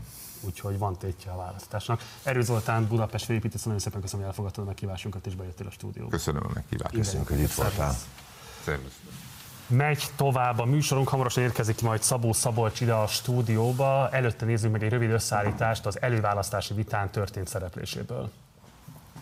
A kétharmados törvények addig védik az alkotóját és a létrehozását, amíg mögötte ott van a hatalom, meg az erő. Amikor már nem a Fidesz van a kétharmados törvények mögött hatalomként és erőként, akkor ezeket jó részt meg lehet törni, és nem kell átírni feles törvényekkel kétharmadosat. És azt megígérni, hogy mi felessel átírnánk az alaptörvényt, az egy olyan ígéret, ami nem tartható, az egy ilyen jogon túli megoldáshoz vezetne, ami csak káosz, meg, meg, meg probléma halmaz az amit az okozna. Akkor Nekünk... felelőtlenségnek tartja Dobrev Klára ilyen irányú kijelentéseit? Igen. Mit gondolnak a magyar kormány álláspontjáról, ami úgy nyilatkozott, hogy a nyugati uniós vállalatok protekcionista politikát folytattak, és hogy ezen keresztül megpróbálták kiszorítani az olcsó kelet-európai munkavállalókat az egységes piacról? Ne avatkozzunk be olyan mértékig a piaci folyamatokban, hogy azzal bizonyos országok vállalkozóit olyan szinten hozzuk hátrányba, ami ellehetetleníti a működését. Mert hogyha rajtunk számon kérik a magyar vállalkozó dolgozókon, hogy fizessenek akkora bért most azonnal, mint mondjuk egy nyugat-európai fuvarozó cég, akkor ez nem fogjuk tudni kigazdálkodni, tehát a magyar cégek például tönkre fognak menni. Egész szektorok vannak, ahol a legkiválóbb munkavállalókat fölözte le az, hogy egész egyszerűen sokkal magasabb bérekért tudnak munkát vállalni. Milyen nemzetállami eszközökkel lehetne mérsékelni ezt a fajta elszívó hatást? Szerintem a munkatörvénykönyvét meg kell változtatni, hogy a munkavállalók jogaik visszakapják, ha akarnak, akár sztrájkolhassanak is, mert ma gyakorlatilag gyakorlatilag meg se tehetik. A rabszolgatörvényt el kell törölni. Az az érdekesség, hogy a külföldi beruházók érdekes módon mindig azt mondják, milyen jó a magyar munkaerő, milyen képzett, milyen jól dolgoznak. Tehát voltak éppen ők akkor is ide jönnének, hogyha többet kéne fizetni, mert jól dolgoznak, dolgozunk úgy, mint egy német. Én a klasszikus értelemben vett szociális piacgazdaságban hiszek. Én azt gondolom, hogy megfelelő állami szabályozással, megfelelő adórendszerrel lehet olyan jóléti államot építeni, ami a jóléti állam három követelményének megfelel. András, te dolgozol úgy, mint egy német? Nem, egyáltalán nem. nem vagy Csepel Soroksári, látod? Nem, nem vagyok németes. Szerintem én azt hiszem még úgy sem dolgozom, mint egy mexikói. Szerencsére olyan munkám van, ahol elsősorban nem a szorgalomra és a precizitásra van szükség, bár ez sem mindig igaz. De jó, mielőtt belemerülünk a kultúraszizmus mocsarába, mindenképpen mutassuk be a mai vendégünket, aki nem más, mint Szabó Szabolcs, Csepel Soroksárt jelenlegi képviselője is, és egyébként meg képviselőjelölt is a választáson. Szervusz, köszöntelek a műsorban. Jó reggelt. Jó reggelt. Ugye 2014-ben nyertél először egyéni mandátumot, akkor az együtt színeiben indultál, az együtt aztán 2018-ban megszűnt, bár akkor is nyertél mandátumot, és átültél az LMP-be, utána az LMP-ből kiváltál és mentél a Momentumba, jelenleg ugye részben az ő támogatásukkal is nyerted meg a mandátumodat. A kérdés még igazából úgy szól, hogy mennyiben a politikai árvaság kérdése ez, hogy az együtt szétbomlása óta ilyen sokféle formációban fordultál meg. Ez nem tudom, gyakorlati kérdés volt, egy ideológiai elköteleződés volt a részedről. Miért alakult így igazából a politikai pályafutásod? Ugye én a, az Együtt PM-ből indultam, tehát pártagként én az Együtt beléptem be, amikor ugye Bajnai Gordon kezdeményezésére az a párt létrejött, és aztán én nem az Együtt PM színébe indultam a 14-es választáson, mert ott a, a, az Együtt PM, a MSP, hát az meg a DK, tehát a, a, az a korlátozottabb mértékű összefogás, mert úgy hiszen akkor az LMP külön indult, stb. stb. Momentum meg a Jobbik, Momentum nem volt. Utána valóban a 18-as választáson akkor már csak együtt színekbe, hiszen akkor ugye teljesen teljes szétesés volt, bár akkor ugye a győzelemhez az is kellett, hogy ugye az utolsó néhány hétbe Csepelen Soroksáron az ellenzéki képviselőjelöltek nagyobb része visszalépett, és akkor úgy tudtunk egy ilyen egy az egyes szituációt létrehozni. Azóta én az együtt meg is szűnt, hiszen ez egy százalékot nem ért el a párt. Én azóta nem vagyok pártag, tehát én világéletemben egy pártnak voltam a tagja. A LMP frakcióba ültem be, aminek egy nagyon egyszerű oka volt ott a, az teljesen világos volt, hogy az akkori házszabályi rendelkezések szerint e, e, a parlamentben függetlenként gyakorlatilag ellehetetlenült volna, ellehetetlenült volna az ember teljesen. És akkor az LMP-vel így megállapodtam, hogy az ő frakciójukba beülök. E, aztán érdekes módon egyébként a házszabályt ezt teljesen átírták és akkor azóta meg, amióta nem vagyok az LNP frakció tagja, azóta független vagyok. Egyébként meg ugye a, mi a Szél Bernadette hatházi Ákossal hoztunk létre egy ilyen kis mini képviselői csoportot, mi velük, vagy én velük dolgozom szorosabban, de igazából ma már ennek talán kevésbé van jelentősége, hiszen itt hat párt, meg még a Márkizai Péter vezette szervezet is közösen indul, és én nem is nagyon tapasztaltam ebben a, már az előválasztási kampányban se nagyon, de amióta meg az előválasztás lement, pláne én nem tapasztalok semmilyen fajta ilyen ideológiai vitát, ellentétet. A... Hát ez lehet egy bizonyos szempontból azért válságtünet is. Tehát azért te indultál egy centrista pártból az együttből, utána csatlakoztál egy elviekben zöld párthoz, és most jelenleg a Momentum, ami ugye hát ilyen liberális konzervatív pártnak írható le, azért ezek nem föltétlenül azonos értékvilágú, és pláne nem azonos társadalompolitikai víziót propagáló formációk. Ez mit ír le igazából a te politikai karakteredről? Persze, de a, még egyszer mondom, én egy pártnak voltam tagja világéletemben. Tehát én független vagyok jelen pillanatban. Én továbbra is azon az értékrenden vagyok, ami, amiben az együtt tagjaként voltam. Egyébként én az együttön belül is a baloldali szányhoz tartoztam, én mai napig is baloldalinak gondolom magamat, aztán meg mindenki eldönti, hogy ideológiailag mi az, amit én a világról gondolok. Hát ezek technikai jellegű kérdések, ezt akartam az előbb is elmondani. Tehát az, az például a függetlenként nem lehetett indulni az előválasztáson. Uh-huh. Kellett egy frakcióbefogadó nyilatkozat. Így döntöttek a pártok. Nem kérdeztek meg senkit a pártok, a civilek közül, hogy ti milyen feltételrendszerbe tudjátok elképzelni az indulásotokat, és mivel én nagyon régóta jóba vagyok a momentumosokkal, emberileg Egyébként olyan nagyon nagy ideológiai különbséget az együtt által képviselt értékek, meg a, a Momentum által képviselt értékek között nem látok. Kétségtelen sokkal inkább a liberális szány felé tolódik el a, a Momentum, mint mondjuk az Együtt. Az Együtt az szerintem egy kicsit centristább volt, de nem ég és föld a különbség ilyen szempontból. Lehet, hogy műveltlenség, de Csepel Sorokság esetében, ennek a választókörzetnek az esetében hány emberről beszélünk? Tehát amikor rád tekintünk, és akkor itt a felvázolt politikai eh, karrier során nyilván emögött mindig állt valamilyen eh, szavazóbázis, akkor itt tulajdonképpen hány emberről van szó? Hát a, ebben a választókerületben 75 ezer szavazó van, és Nem tudom, az nagy vagy kicsi ez, a, ez nagyjából számít. a középértéknek felel meg. Tehát annak idején ugye úgy alakították ki a rendszert, hogy többé-kevésbé 100 ezer lakos legyen egy OLVK-ban, és ugye a 106 választókerületet többé-kevésbé igyekeztek ehhez igazítani. Azóta persze voltak nagy ingások, és egyre nagyobb eltérések vannak, de mi nagyjából az átlagot, tehát egy ilyen köz, ez egy középértéket képviselő választókerület és általában ilyen 60 ezer, tehát az 50 és 60 ezer között szokott lenni azoknak a szám, akik el is mennek utána. Majd akasz meg, hogyha nagyon félreviszem. Cseper esetében mindig érdekelt engem ez, és most említetted, hogy te inkább a, együttnek is a baloldali szárnyához tartoztál. Az a e, emlékünk az én generációmnak, hogy Csepel baloldali, hogy e, hogy a munkásosztályból eredeztethető társadalmi gyökerei még megvannak, ez már csak egy illúzió, vagy van ennek még valami nyoma a mai Csepelben? Nem nagyon. Egy óriási nagy lakosságcsere volt az utóbbi 30 évben, tehát a rendszerváltozás óta. Egyrészt ugye nyilván volt egy demográfiai változás, ugye nagyon sokan életkoruk miatt meghaltak, nagyon sokan születtek azóta, tehát a fiataloknak, akik a, a 80-as években születtek már, és mondjuk úgy a 90-es évek második felére tehető már a, a, a kialakulás az ő világképüknek, nekik abszolút semmi kötődésük nincs ehhez a korábbi csepeli múlthoz. Nagyon sokan elköltöztek Csepelről, nagyon sokan beköltöztek. Tehát a, a, ha beszélget az ember csepeliekkel, eh, igazából már csak a, a, a, az ilyen 55-60 fölötti korosztályokban találunk olyat, akinek olyan élő kapcsolata van az egykori csepelművekhez, és akkor meséli, hogy ő kohász volt, vagy az alumínium öntödébe dolgozott, vagy a bicikligyárban. Szóval megváltozott. Hát igen, a kis, kis német Szilárd is hogy megnőtt.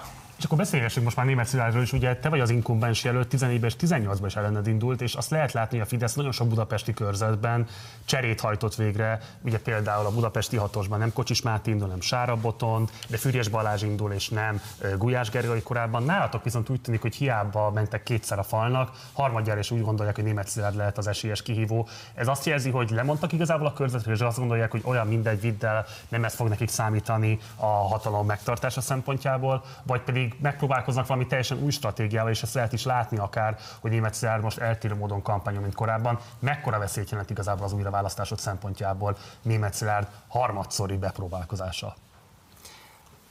Mi azt látjuk az adatokból, hogy, hogy gyakorlati értelemben sem ennyit.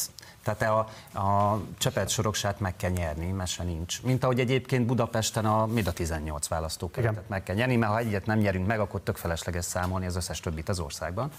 Tehát, hogy ezzel mi úgy számolunk, hogy ezt meg kell nyerni. Eh, és növekvő különbséggel. 14-ben 444 szavazattal nyertünk, a 444.hu akkor már létezett, ennek nagyon is örült, mert tök jó szám. A, nagyjából 3000 volt a szavazat különbség 2018-ban, mi most azt számoljuk, hogy olyan 5 és 10 ezer közötti sávba kéne ezt feltolni. 5 és 10 ezer között. Igen, mi erre tippelünk mi bízunk benne, hogy tényleg jó volt az a kampány, amit csináltunk, és akkor ezt így eh, meg tudjuk növelni.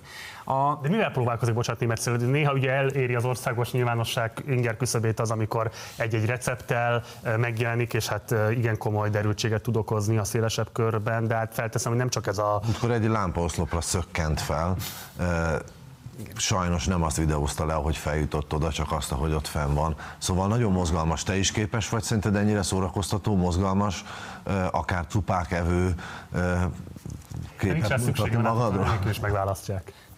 Ja. A, az egyik online portál keresett meg még a kampánynak úgy nagyjából a közepén, hogy most nem a szokásos kérdéseket teszik föl, hanem akkor inkább ilyen magánéleti jellegűeket, és van házi állatom, stb. ilyesmi. Hát azzal cikiztek utána hetekig az emberek, hogy én miért a kutyámról beszélek. Hát arról kérdeztek, szóval hát ez a szórakoztató elem, ez csak néhány ember esetében működik jól, úgy látszik. A, szóval visszatérve német Szilárdra, nagyon nem próbálkozik olyan értelemben semmi, vagy nem nagyon mond arról semmit, hogy mit képzel az országról, vagy, vagy konkrétan Cseperről. Ő azzal foglalkozik, hogy a saját alapítványai, meg az ő érdekeltsége körébe tartozó alapítványok által megszerzett hatalmas ingatlan vagyonra ő hogy berheljen majd állami támogatást, már megszerezte a Csepeleszc ingatlanait, meg ővé a birkózócsarnok, meg most már minden Rólam meg hát annyit mondanak csak, hogy a nyugcsány embere, hogy én személyesen hoznám a migránsokat, meg hát ezeket a toposzokat ismételgetik, amiket használnak. Nem látunk bele az ő döntési mechanizmusukba, hogy mi volt a konkrét oka, hogy őt tartották pályán továbbra is. Én arra tippelek, hogy az lehetett, hogy listán nagyjából a budapesti átlagot mindig a Fidesznek hozza, tehát olyan nagy pofonba a listás szavazatokat tekintve nem szalad bele egyszer se a Fidesz csepelem.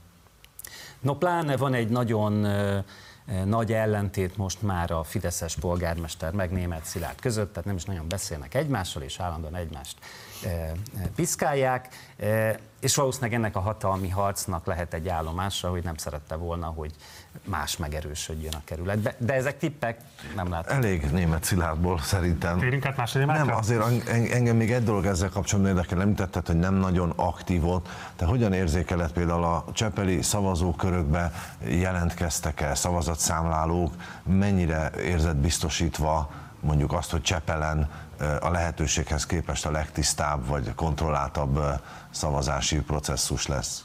Csepelen, Soroksáron a, a, eddig is az volt a jellemző, hogy ha nem is feltétlen mindenhol két ember, de mindenhol volt saját szavazatszámló, egy-két körzetnél előfordult, hogy csak egy ember volt lejelentve, és utolsó pillanatban megbetegedett, vagy valami történt vele. Most annyi újdonság van, hogy viszonylag stabilan két ember tudtunk betenni. Egy-két olyan körzet van, ahol ilyen utolsó pillanatos problémák miatt csak egy ember maradt. Úgyhogy a korábbi választásokon se nagyon tapasztaltunk olyat, hogy, hogy tendenciózusan bármilyen csalás lett volna, és ezt most is ki fogjuk tudni szűrni, és ahogy én hallom a húszkásoktól, ez, ez az ország minden részén így van. Úgyhogy szerencsére ez... Ez a húszká, ez ugye a civil szavazatszámla a mozgalom, igen. Igen. Jó, záró kérdés. Azt lehet már tudni, hogy Hatházi Ákos korrupcióellenes hivatali vezető lesz tárca nélküli miniszter, hogyha van kormányváltás. Ugye te az utóbbi időben sokat mozogtál együtt szélberendettel Hatházi Ákossal. Neked vannak-e bármilyen kormányzati ambícióid? Vállalnál-e bármilyen szerepet egy esetleges Márkizai Péter kormányban? De nem beszéltünk erről Márkizai Péterrel. Ugye Engem alapvetően azért a saját választókerületem érdekel, de ha most a szakpolitikai területeket nézzük, alapvetően a, a, az oktatás volt, amivel én kiemeltebben foglalkoztam, meg a Kulturális Bizottságnak is vagyok a tagja 8 éve, mint egyetemi oktató nyilván ez így adódott is automatikusan az előéletemből. Nyilván, ha ilyen szóba kerülne, akkor nagyjából a, az emmi szétrombatásából létrejövő új oktatási minisztérium környékén lehet valamiféle pozíció. Ha szó lesz róla, akkor majd ezt át. Ha fölkérne Márkizai Péter miniszterének? Én biztos nem lennék miniszter. Arra nem vagyok alkalmas. Tehát Jó, én de hát bocsáss meg, tehát az van, hogy most már ide érkeznek a stúdióba tucat számra az ellenzéki képviselőjelöltek, és senki nem akar kormányzati funkciót vállalni. Mert rossz fele kérdezed. Ö... Hát Márkizai Péter még nem hajlandó megnevezni azt, hogy kibe. Nem arra gondoltam. Ja, hogy? Jó, csak viccelek. Van itt biztos, tehát miniszter végül mindig akad szerintem. Nekem azért az mégis inkább szimpatikus, ha egy ember azt mondja, hogy ő nem alkalmas rá, de akkor viszont ilyenkor illik megnevezni, hogy te kit látnál szívesen egy új oktatási miniszternek, vagy mit tudunk arról, hogy ki az, aki ebben a körben, Márki Zaj Péter körében akár már erre jelentkezett is, vagy, vagy szeretne lenni. Egy kis plegykát hadd halljunk. Hülyén néznek ki, ha én kezdeném el osztogatni az oktatási miniszteri e, e, pozíciókat. Én tudok olyat, akiről én el tudom képzelni, csak az a baj, hogy ő is azt mondja, hogy ő ezt nem feltétlen vállalná, de szerintem ő meggyőzhető. De, de nyilván Kulturális minisztériumban sem dolgoznál? A, a kultúrának bizonyos területeiket is, területeit ismerem csak olyan mélyen, hogy, hogy azt mondanám, hogy, hogy az, tehát tudom én a könyves szakmát valamennyire jobban ismerem, de, de más szakterületeket meg kevésbé. Úgyhogy ha, mondom, ha nagyon kéne az oktatási minisztérium, és akkor is maximum ilyen politikai államtitkári szintig. Tehát mondom, én miniszternek biztos nem vagyok alkalmas, ismerem annyira. Hát azt remélem, hogy politikai államtitkárként kisebb stresszel kell megküzdened, mint miniszterként, akkor azért én lehet, hogy ki kell járvándítsalak, az én tapasztalataim szerint az talán még stresszesebb munka, mint a miniszteré. De nem arról beszéltem, hogy stresszes vagy nem. Tehát ott, ott ülök nyolc éve, ugye pontosan látom, hogy mi az. Az a politikai napi csatározási uh-huh. feladat és funkció, amit egy politikai államtitkár visz. Azt én marhára élvezném. Meg ahhoz szerintem e, még valamennyire alkalmas is lennék.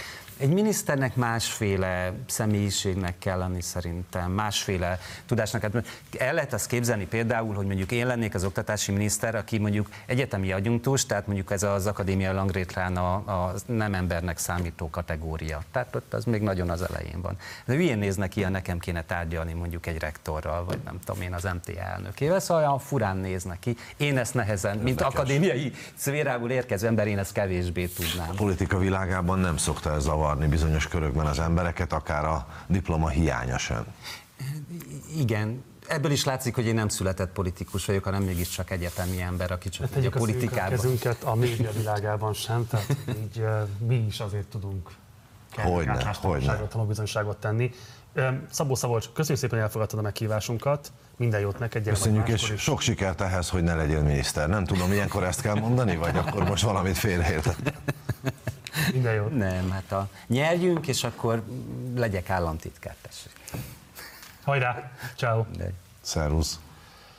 Hamarosan érkezik majd Juhász Péter, akivel a szombati Ukrajna melletti szolidaritási tüntetésre fogunk majd beszélni. Röviden azonban összefoglalnám azt, hogy Orbán Viktor mit mondott el a reggeli Kossuth Rádiós interjújában, vagy hát interjúnak ne nevezzük, inkább úgy mondanám, hogy beszélgetésében.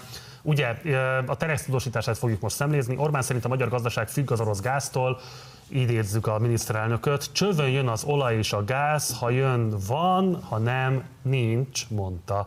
Képtelen javaslat szerint, hogy máshonnan Amerikából és a tengeren keresztül jön ide a cseppfolyós gáz. Ezen kívül beszámolt még arról, hogy jelentős és még gazdasági válság előtt áll Európa. Szerinte Európa árakat akar emelni, úgy akar megoldást találni, erre pedig még jött a háború is, az uniós szankciók, amiknek mi sosem örültünk, de elfogadtuk és kitért még az EVESZ megfigyelő kérdésére is, akik ugye a választás tisztaságát fogják ellenőrizni, vagy hát felügyelni, vagy valamilyen módon majd monitorozni, hogy később megállapíthassák, hogy mégis mennyiben volt ez szabályos, fel és azonos feltételeket biztosító. Erre azt mondta Orbán, egy hadsereg van már itt, de szívesen látjuk őket.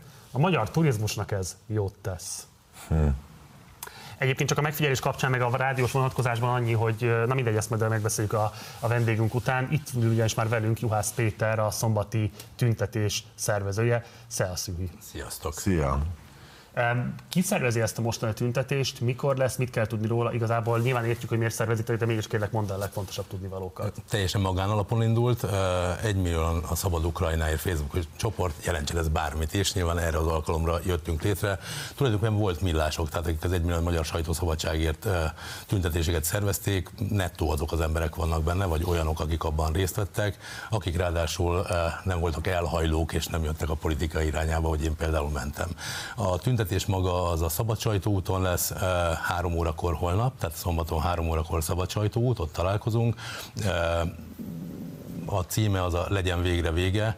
Nyilván az ukrán háború ellen állunk ki, szolidaritálni kívánunk az ukrán áldozatokkal, mert hogy Magyarország kormány ezt nem tette meg, azt gondoltuk, hogy nekünk civileknek ez kutya kötelességünk, ne csak annak menjen híre a világban, hogy Magyarország kormánya mit művel, aki elvileg minket képvisel, hanem annak is menjen híre, hogy a magyar civil állampolgárok hát egész más képet mutatnak Magyarországról. Amikor ide érkezik egy menekült Ukrajnából, ő egy egész más képet tapasztal, mint ami egyébként Orbán Viktor száján keresztül mondjuk úgy, hogy kisejlik. Tehát itt szeretettel, szolidaritással fogadják a pályaudvarokon, ételt kínálnak nekik saját kézzel készített dolgokat, még a kormányzat ebben a munkában nem vett részt, és nagyon sokan vagyunk, akik határozottan elítéljük az orosz agressziót szemben a magyar kormányjal. Szerinted hol húzódik az a tüntetés határnagyság, és nagyon régóta ismerjük egymást, és tudom, hogy te amellett, mindamellett, amit csinált, egy nagyon profi szervező vagy, tehát ez neked egy nagyon komoly képességed a tüntetést összehozni, akár technikai, emberi oldalról. Szerinted mondjuk egy CNN határ, az hol húzódik, mekkora tömegnek mi kell összegyűjteni, minek kell elhangozni, hogy ez, amit mondtál, hogy szeretnétek jelezni, szeretnénk sokan jelezni, hogy mi nem Orbán Viktorok vagyunk, az honnantól kezdődik? Én azt gondolom, hogy mindenki azt tegye meg, ami az ő kötelesség, és azért vállaljon felelősséget, ezt várnánk a politikusoktól is. Eh, ahogy mondtad, én is ide sorolom magam, én szervezem a tüntetést a társaimmal együtt, tehát mi közösen azt tesszük meg, hogy lehetőséget adunk mindenkinek, aki úgy érzi belül, a szívéből, hogy fontos, hogy az ő hangja jusson a nyilvánossághoz. Tehát mi ehhez a lehetőséget biztosítjuk azáltal, hogy megszervezzük a tüntetést.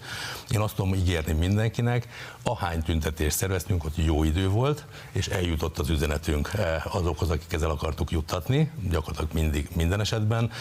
Az, hogy hányan leszünk, az ilyen értelemben nem mondom, hogy nem érdekel, mert nyilván, mint szervező fontosnak tartom, hogy sokan legyünk, mindent megteszek azért, hogy egyre több emberhez jusson el az üzenet, de azt gondolom, hogy itt egyéni felelősségek jönnek, hogy ki tartja tényleg fontosnak, hogy ne az a kép alakuljon ki a, ki a világban Magyarországról, mint amit a kormány kommunikál. Ugye lehetett olvasni, hogy Pintér Béla, illetve Ungvári Krisztián fognak mondani beszédet. Milyen további beszédekre érdemes még készülni, kik fognak még felszólalni? Szerintem a legfontosabb és az egyik legsúlyosabb, és erre is külön fölhívnám a figyelmet, becsatlakozik a tüntetésbe a mm, édesanyák menete Ukrajnáért tömörülés. Ők ukrán édesanyák, akik a világ számos országában és számos városában szerveztek már demonstrációt, Atlantától New Yorkon át, Varsó, Berlin, nem tudom, Cipruson is voltak Olaszországban is voltak, ők a UNICEF székházától, tehát a Veselény utca 16-nál gyülekeznek kettő órától, fél háromkor elindul a menet, és a tüntetésbe jön. Dása Malakova a tüntetés szervezője, ő felszólal a tüntetésen nálunk, tehát hogy bejönnek az édesanyák, talán megvan a kép, ezt azért a magyar sajtóban is lehetett találkozni vele, ők azok, akik szimbolikusan gyerekeket a karjukban hordozva bekötözött gyerekeket visznek, arra akarják felhívni a figyelmet, hogy bizony a háborúnak olyan civil áldozatai vannak, akik az égvilágon semmiről nem tehetnek. Az ő mozgalomuk a színház eh, lebombázásánál indult, ahol hát közel ezren maradtak a romok alatt, leginkább édesanyák a gyerekeikkel. Vannak konkrét követelései a tüntetésnek?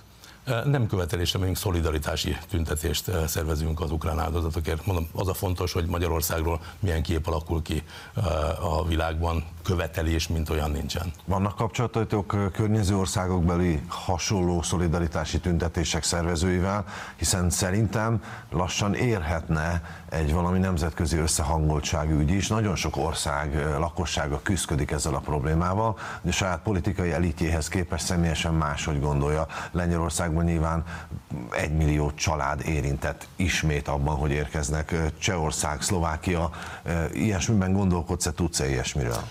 Nem gondolkodtunk konkrétan abban, hogy megkeresünk, inkább fordítva szerveződött, vagy alakult ez az egész. Amikor Zelenszky elnök úr felhívta a világ polgárait, hogy tüntessenek, ugye számos országban volt, nekünk volt egy kis csoportunk, volt millásokkal, akikkel puffogtunk mindig a belpolitikai helyzetről, és elkezdtük, hogy hol lesz Magyarországon, hol van Budapesten ilyen tüntetés, és én bevallom, megmozgattam minden, vagy hogy fölhívtam mindenkit, akit ismertem, hogy vajon a civilek szerveznek a pártok szerveznek a bárki, sehol nem jött, és ekkor jött bennünk a felindultság, hogy olyan nem létezik, hogy Budapesten ne legyen ilyen muszáj.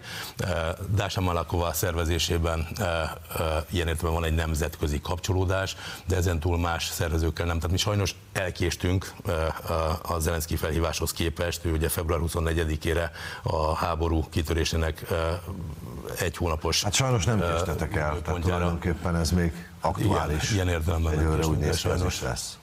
A akkor már fölhoztad az időzítés kérdését, hadd tegye már fel ezt a kérdést, mert szintén sokakban megfogalmazódott, hogy végül is miért pont most kerül ez megszervezés, ugye másnap lesznek a választások, és emiatt felvetődik az a kérdés, hogy ez mennyiben egy kampányesemény, mennyiben az Orbán-Putyin diplomáciai, baráti, gazdasági kapcsolat iránti kritika, és ténylegesen valóban egy szolidaritási tüntetése ez inkább. Tehát, hogy mit gondolsz arról, hogy azért itt a háborús konfliktus az utolsó hetekben óhatatlanul kvázi biodíszetévé vált a politikának, nem fogja erősíteni ez a tüntetés is ezt a tendenciát szerinted? Hát akkor ezt is megint megfelel. Remélem, hogy fogja. Tehát felháborítónak tartom azt a fajta politikát, amit Orbán Viktor képvisel. Nem gondolom, hogy Pintér Béla vagy Ungvári Krisztián ne tér neki erre a saját beszédében, sőt, nagyon fontosnak tartom, hogy kitérjenek, bár nem beszéltem, hogy konkrétan mit terveznek feltétlenül mondani, de azt gondolom, hogy igenis fontos ennek a belpolitikai üzenete, hiszen azért hosszú távon mégiscsak az a tét, hogy Magyarország biztonságát oly módon próbálja Orbán Viktor garantálni, hogy létrehozunk egy új Szovjetuniót, és az orosz érdekszférához fogunk-e tartozni, vagy pedig a én azt gondolom a magyar állampolgárok, a magyar civilek, a magyar emberek érdekében valóban eljárva az Európai Unió közösségéhez tartozunk, a NATO védettségét várjuk el, és abban veszünk részt, és nem egy ilyen hintapolitikát folytatunk. Tehát azt gondolom, hogy ez, ez megkerülhetetlen, de ennek nincs köze ilyen értelemben a választáshoz.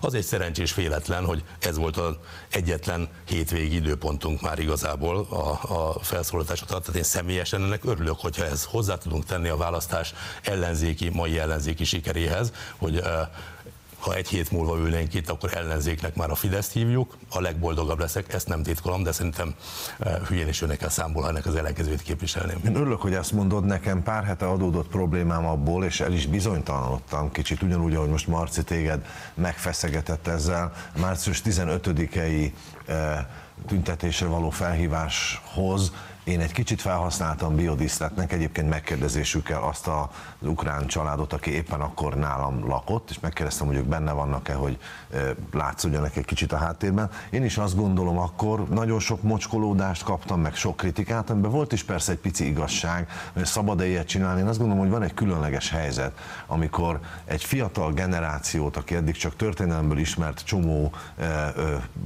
momentumát a a, a diktatúrának és a, és a, a, a demokrácia lebontása következményének, azt most valahogy mégiscsak meg kell nekik mutatni, hogy íme itt ez történik akkor, ha egy vezető elkezd médiát felvásárolni, médiát elhallgattatni, ha egy vezetőnek a legjobb barátai és a családtagjai lesznek az ország leggazdagabb emberei, hogyha a parlamentből kimegy a transzparens sajtó, mert kiűzik, hogy az végül is lépcsőnk fokonként hova vezet, és ez most nagyon eh, látványos, ezért szerintem egy picit megengedhetőbb ilyenkor ez a dolog védte meg magát Hajós András egy kicsit.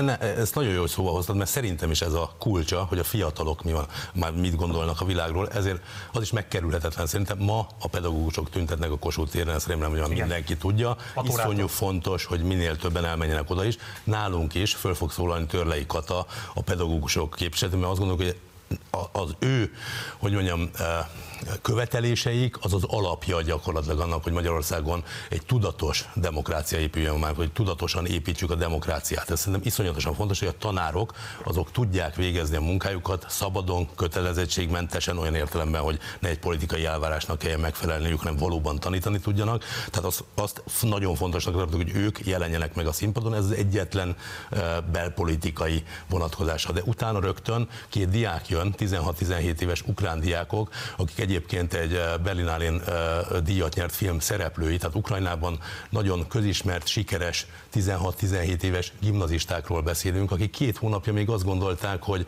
boldogan élik a világukat, közismertek, sikeresek, tervezték, hogy hogyan érettségiznek, merre mennek tovább a tanulmányaikkal, építik az egzisztenciákat, majd eltelik egy-két hónap, és itt vannak Magyarországon menekültként, a semmiben a saját életük vonatkozásában, és nem tudják, mi lesz velük. Ők lesznek még, akik felszólalnak a tüntetésen. Nyilván személyes történeteket mondják, és ez nagyon fontos útmutató a magyar 16-17 éveseknek. Most nem akarok olyat mondani, hogy bármikor velünk is előfordulhat, mert remélem nem, de fontos, hogy tudatában legyünk az, azzal annak, hogy mi zajlik a szomszédban, mert hogy ez a szomszédban zajlik.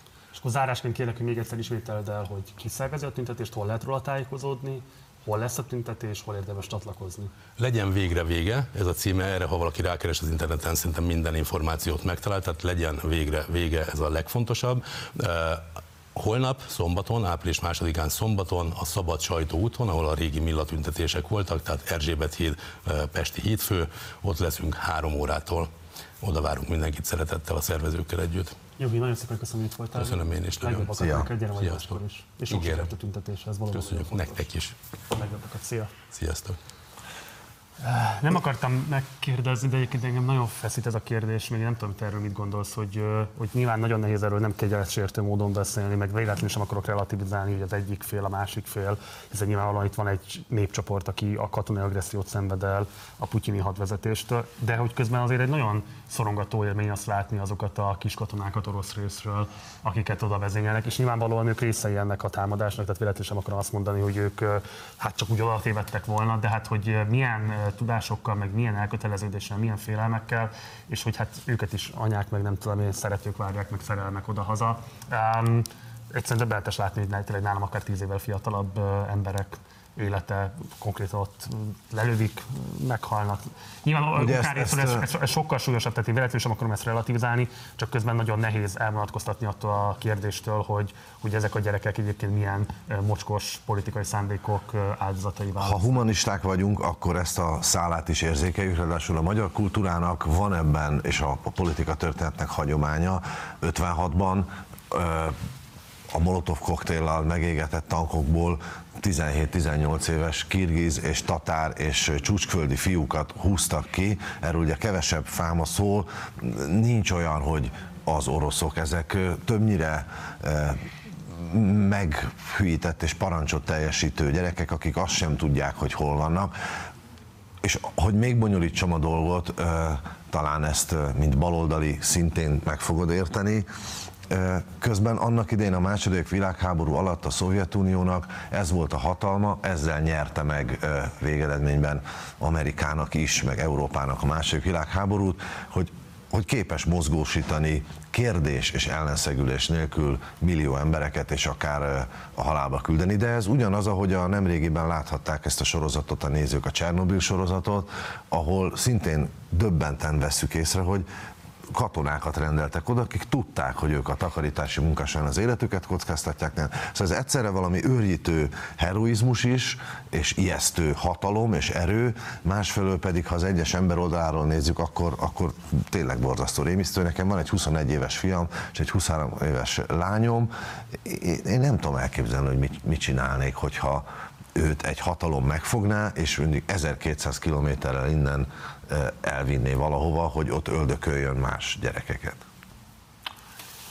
Valószínűleg erre a dilemmára nem is lesz most válaszunk. Egy záró kérdésem van viszont hozzád, hogy te ugye a magyar ismert embereknek ahhoz a csoportjához tartozol, egy rendkívül szűk csoport. Már köszönöm, hogy egyáltalán ezt, hogy a magyar ismert emberek hát csoportjához tartozol. hogy az vagy, de hogy nem is tudom, hogy egyáltalán csoportot nevezhető akik vállalnak például mondjuk politikai véleményt, akár mondjuk egy ennyire kiélezett helyzetben azt az elemi lépést képesek megtenni, hogy így szolidaritást vállalnak, felszólalnak egy tüntetésen, adott esetben fogadnak egy, egy, egy menekült családot, hogy tapasztalod azt, hogy a háborús konfliktus az most azért megváltoztatja ezt a típusú apolitikus hozzáállását a magyar celebvilágnak?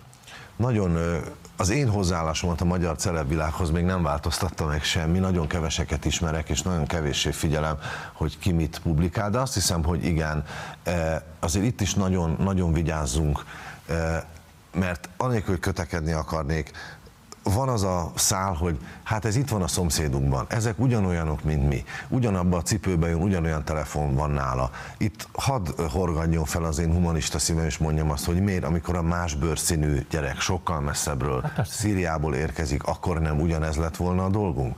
Eh, akkor és ugye most az a szomorú ebben, hogy én például az a három hét, amíg a kormányzat nem kapott észbe, és semmit nem csinált, és mindent az önkéntesek csináltak, és hogy engedjétek meg, hogy nem magamat fényezzem, mert nálam jóval többet csináltak, más sofőrök, akik most is ott vannak, itt van egy WhatsApp csoport a telefonomban, mi egyfolytában pittyeg, és kérdezik emberek, hogy mit csináljanak, hova menjenek.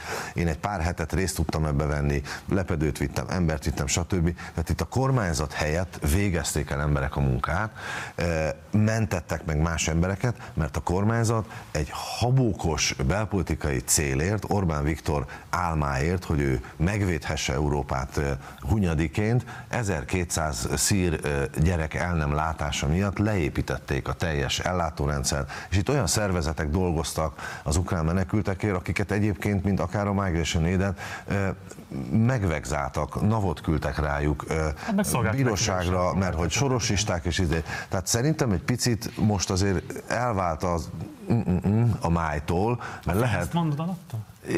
Igen, igen, elvált. Nem akarok ilyen gonosz lenni. észbe kaptak, én nem tudom, hogy most e, e tekintetben mi történik, de az eredeti kérdésedre szerintem ez mindenkit megmozgat, természetes, nem haragszunk, én csak szeretném azt látni, hogy nem csak a, az ukrán menekültek menekültek, hanem a szírek is. De ez most mindenkit megmozgat, és mindenki szint val, és mindenki ilyet egy kicsit, azt látom. De bocsánat, most meg össze is bírja kötni az ijegységét és az adott esetben bet elköteleződését az áldozatok mellett azzal, hogy akkor valamit kellene mondani arról is, hogy a magyar kormány mit tett az elmúlt 12 évben Oroszország pozícióinak javításáért?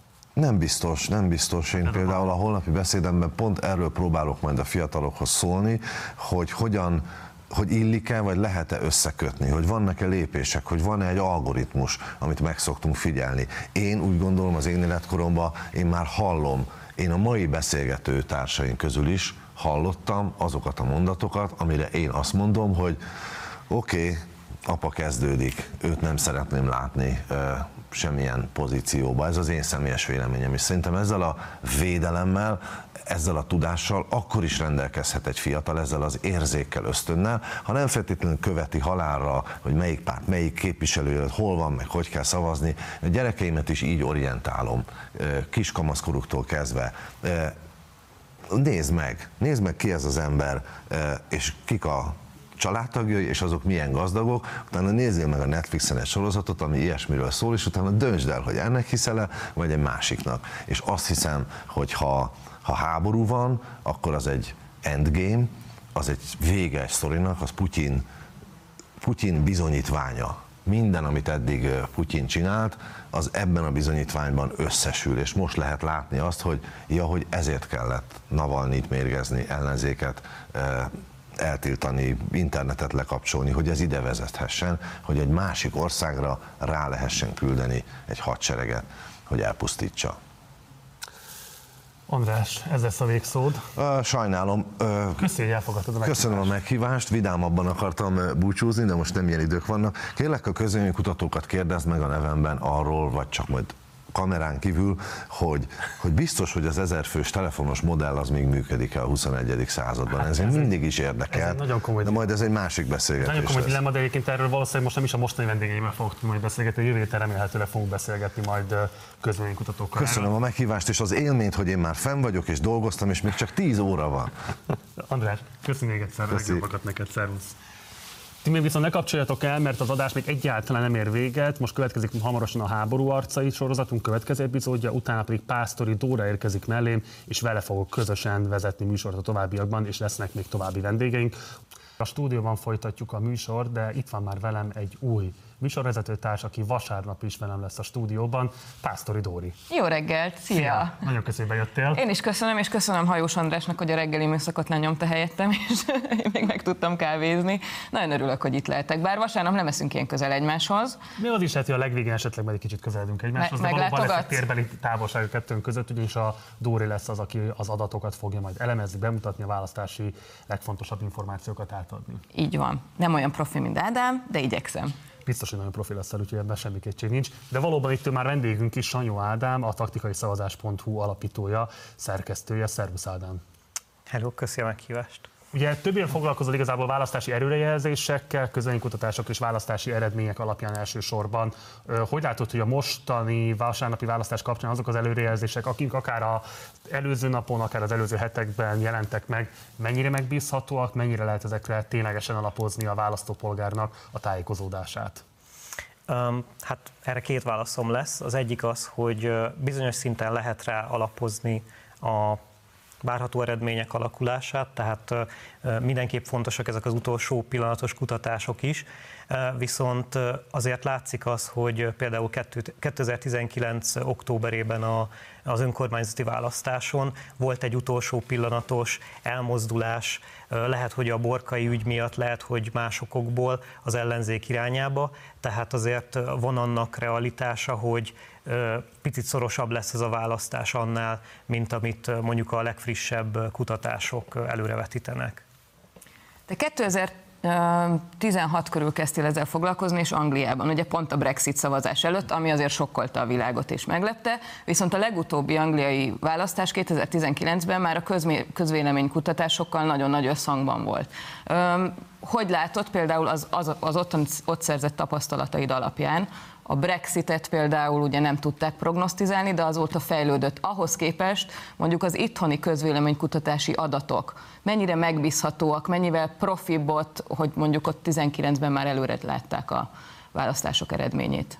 Hát először is azért nagyon nagy erőforrásbeli különbségek vannak, tehát hogy az, hogy Magyarországon megjelenik mondjuk havonta jobb esetben 4-5 országos kutatás, addig Angliában azért ez a szám legalább ennek 8-10 szerese, tehát szinte napi szinten lehet kutatásokat látni. Ezeknek egyébként a közvélemény számára megismerhető része sokkal nagyobb is, tehát konkrétan a mintanagyságot lehet látni, hogy konkrétan hány férfit, hány nőt kérdeztek meg, milyen iskolai végzettség szerint, ugye nálunk pedig csak általában ezt a megrendelő ügyfél kapja meg, tehát ugye sokkal kevesebbet lát ebből a közvélemény illetve azért meg, megjegyezném azt is, hogy a Brexitet is valamennyire lehetett látni előre, olyan szempontból, hogy egy olyan 25-30 százalékos esélyt adtak rá a fogadóirodák is, illetve a közvéleménykutatások is ezt jelezték előre. Trump esetében is hasonló arányokat láttunk, tehát igazából a közvéleménykutatás nem a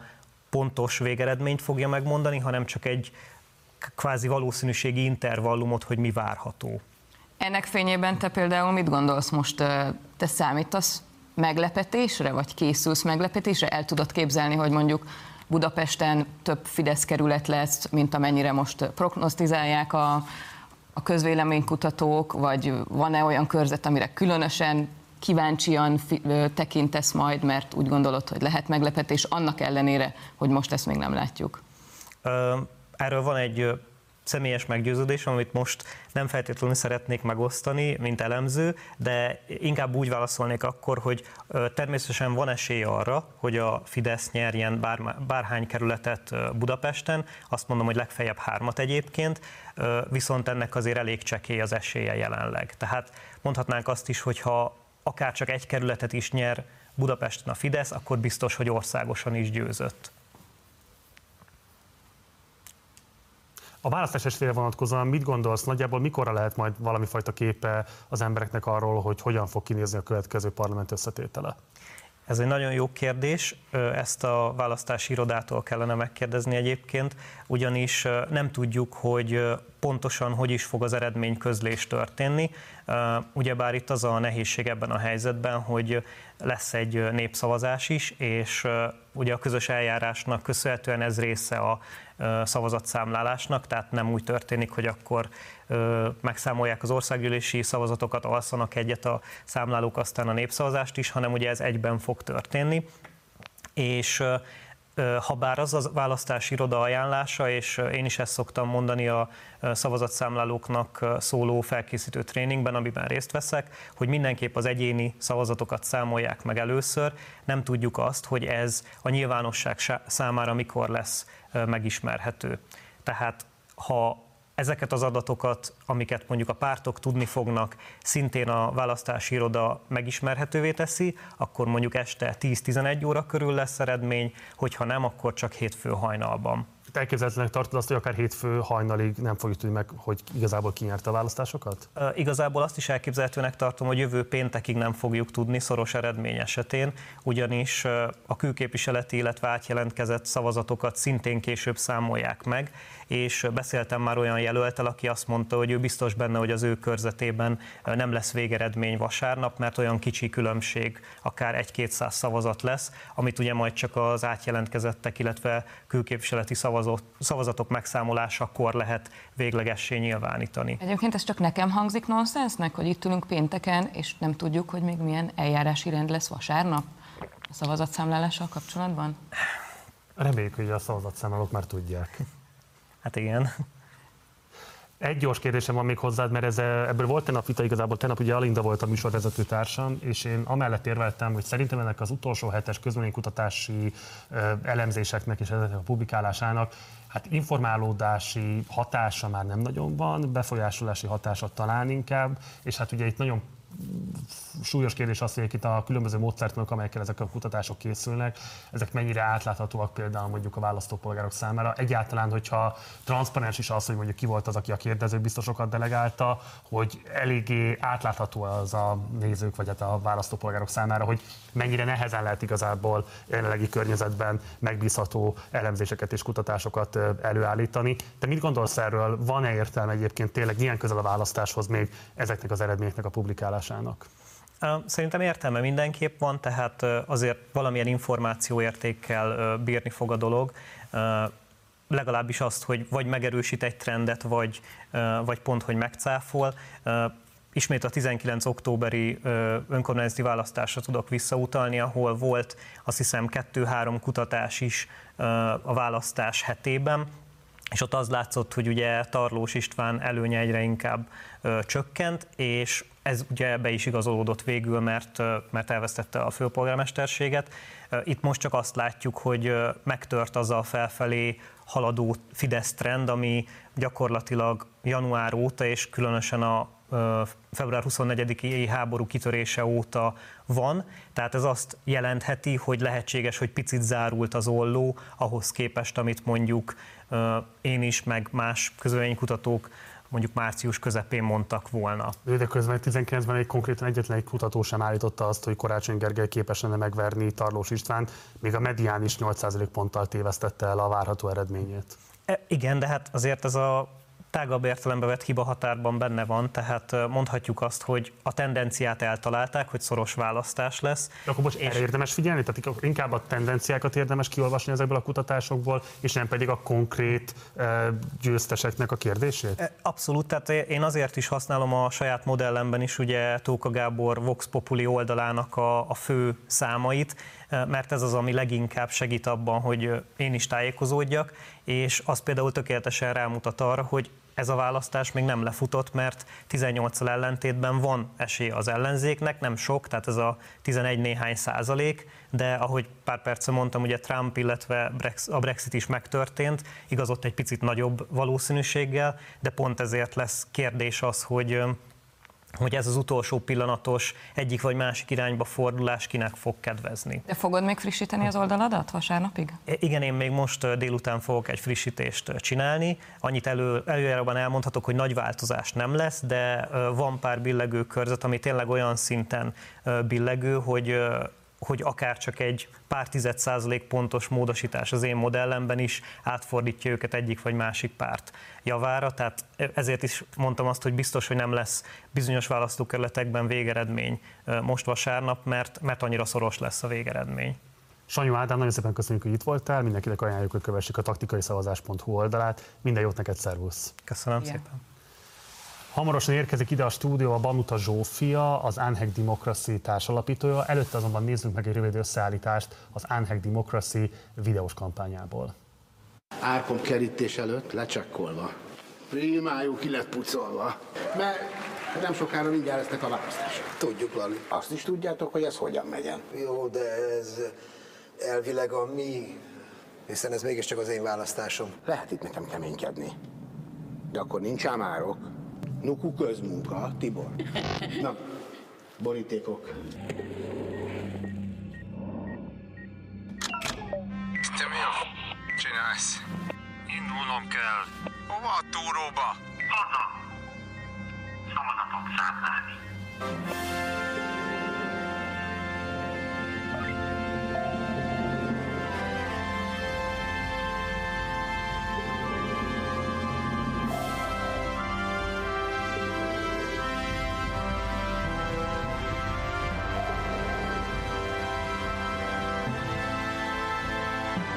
Tiszta választásokhoz felkészült szavazatszámlálókra van szükség. A szavazás törvényes lebonyolítása rajtad is múlik. Számolj a demokráciáért!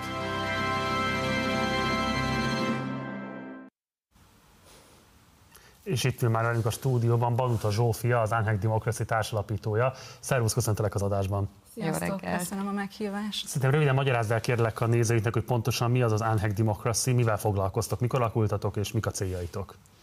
2018-ban kezdtünk vizsgálódni, hát biztos emlékeztek rá, lehet, hogy ti is ott voltatok, több mint százezer ember ment az utcára a 2018-as választás után. Ugye a 2018-as volt az elmúlt 30 év legmocskosabb választása. Két kúrja döntés is született arról, hogy szervezett csalás történt. Az egyik az ukrán-magyar határnál, a másik pedig Pécset, ott szervezett szavazatvásárlás történt, és mi meg akartuk nézni, hogy, hogy mi is történik a szavazóhelyiségekben. Először a számokat kezdtük el vizsgálgatni, majd pedig a számok mögé szerettünk nézni, volna nézni, hogy mi a történet ennek, és ezért kezdtük a szavazatszámláló bizottsági tagokat interjúztatni. Ez egy civil kezdeményezés, de ennek lett valós következménye is ezeknek a választási visszaéléseknek, csalásoknak? Az, hogy ti létrejöttetek, az egy fantasztikus Persze, dolog. Szabolcsi négyesben Tilki Attila elhozta a körzetét. Valóban teljesen jó a kérdés, mert ennek a két kúrja döntésnek igazából nem volt következménye, illetve egyetlen egy visszaélésnek se Isten igazából. És mi szeretnénk egy olyan országban élni, ahol minden beazonosított szabálytalanságnak és visszaélésnek következménye van. És én Ausztriát hoznám föl példaként, ahol 2016-ban a levélszavazottokkal kapcsolatos adminisztrációs probléma miatt a, a bíróság az egész országban új választást rendelt el. Na, mi egy ilyen országban szeretnénk élni, és ezért folytattuk a kutatást a 2018-as választás után, 2019-es EP önkormányzati, majd a 2020-as Borsodival fejeztük be ezt a vizsgálat sorozatot, és így gyűjtöttünk össze több mint ezer szavazott számláló delegátnak a vallomását. És ha jól értem, akkor most inkább a prevencióra próbáltok fókuszálni, és már olyan szavazatszámlálókat küldeni a bizottságba, akik felkészültek, akik informáltak, akik már a folyamat során észlelni és jelenteni tudják az esetleges visszaéléseket. Igen, hát a mi kampányunk a vizsgálatainkra a, a, alapozódott, tehát mi nem közvetlenül a számoljuk demokráciáért.hu oldalon meg tudják nézni a nézők ezeket a kisfilmeket, utána tudnak olvasni a vizsgálatainknak, illetve ott van a, az e-learning tananyagunk is, aminek a gerincét az az ezer eset adja, megtörtént eset, amit mi feltártunk. Tehát mi nem közvetlenül rekrutáltunk, mert azt ugye csak pártok tudják, azt ugye a, a 20K 6 párti mozgalom csinálta. Mi edukációval akartunk, szerettünk volna foglalkozni, és fel akartuk hívni minden párt a delegáltjainak a figyelmét arra, hogy visszaélések vannak, és ez ellen, illetve adminisztrációs hibák, mert visszaélés nem minden szavazó helységben van. Adminisztrációs hiba sajnos azt kell, hogy mondjuk, hogy szinte minden szavazóhelyiségben megtörténik. Tehát mi minden párt szavazatszámláló delegáltjához szólunk, mert a visszaélések és a rendellenességek nem az elmúlt 12 évben kezdődtek, hanem sajnos már a 90-es években milyen típusú választási visszaélésekre érdemes készülni most vasárnap? Ezt kérdezem azért is, mert ugye a kampánycsend intézményét eltörölték, és részben egyébként a buszosztatás, tehát a szervezett szállítás egyes formáit is legalizálták, tehát nem biztos, hogy minden, ami elsőre választási csalásnak tűnik, az választási csalás. Mi az, amire felhívnád a választópolgárok figyelmét? Mi az, amit érdemes figyelni, és ha észlelnek, akkor érdemes jelenteniük, és hol? Hát elég, hogyha gyanúja felmerül a választási visszaélésnek, illetve a csalásnak, az, az nem a, a mi feladatunk eldönteni. Nagyjából tisztába kell lenni nyilván az, hogyha látja az ember, hogy jönnek busszal, de egyébként nem csak, nem csak busszal lehet szervezetten szállítani, biciklivel, veszpával, riksával, tök mindegy, itt a szervezettségen van a hangsúly. Tehát a választópolgár, itt most nem csak a szavazat számlálókhoz szólunk, hanem a választópolgárokhoz is. Tehát, hogyha a szavazóhelységen kívül észlel valamit, akkor fényképezze le, le, hogyha látja, hogy szervezetten szállítanak, fogja a telefonját, fényképezze le azt a gépkocsit, azt a buszt, vegye elő a telefont, és vegye fel a, a beszélgetést, hogyha elkezd olyanokkal beszélgetni, akiknek esetleg a szavazatát megvásárolták, és hogyha a szavazó helységen belül történik ez, akkor hívja föl a bizottság figyelmét arra, hogy vegyenek föl rendkívüli jegyzőkönyvet erről az esetről. Ha ezt nem teszik meg, akkor menjen ki a folyosóra, hívja föl a TASZT, és egyébként is hívja föl a TASZT, tehát a TASZ oldalán ott van a forró drót száma, bizalommal forduljanak a TASZ-hoz. Itt azért mindenki úgy készül vasárnapra, hogy nagyon szoros eredmény várható, és azt gondolom, hogy szoros eredmény esetén még nagyobb jelentősége lesz ezeknek az esetleges választási csalások kivizsgálásának. Biztos, hogy lesz olyan körzet, ahol lesz újraszámlálás. Erre készültök valahogy, számítotok erre, van erre forgatókönyv? Hát mi nem vagyunk, nem vagyunk sem TASZ, jogi segélyszolgálat, ugyan mi elég jól ismerjük a választási eljárásról szóló törvényt, hiszen ezt az e-learninget a választási eljárásról szóló törvény alapozta meg, illetve az az ezer eset, amit mi összeszedtünk, illetve a Nemzeti Választási Irodának a kézikönyve. Nézzétek, az a probléma, hogy Magyarországon 30 éve nincsen állampolgári választási megfigyelés, az EBESZ felé vállalt kötelezettségek ellenére és az EBESZ javaslatai ellenére ez, ezt meg kell változtatni. Itt szükség van állampolgári, független állampolgári választási megfigyelésre, nem elég az, hogy a pártok küldik a delegátjaikat. Banuta Zsófia, nagyon szépen köszönöm, hogy elfogadtad a meghívásunkat. Sok sikert kívánok vasárnapra is nektek. Köszönöm szépen, minden jót. Köszönöm. Köszönjük az eddigi munkátokat.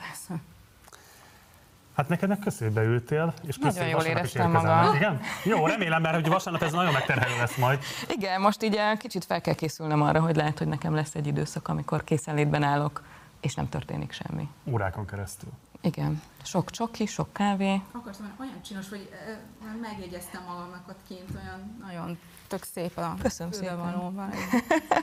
Dóri csodálatosan néz ki. És hát a Dórival közösen fogunk várni benneteket vasárnap délután 5 órától.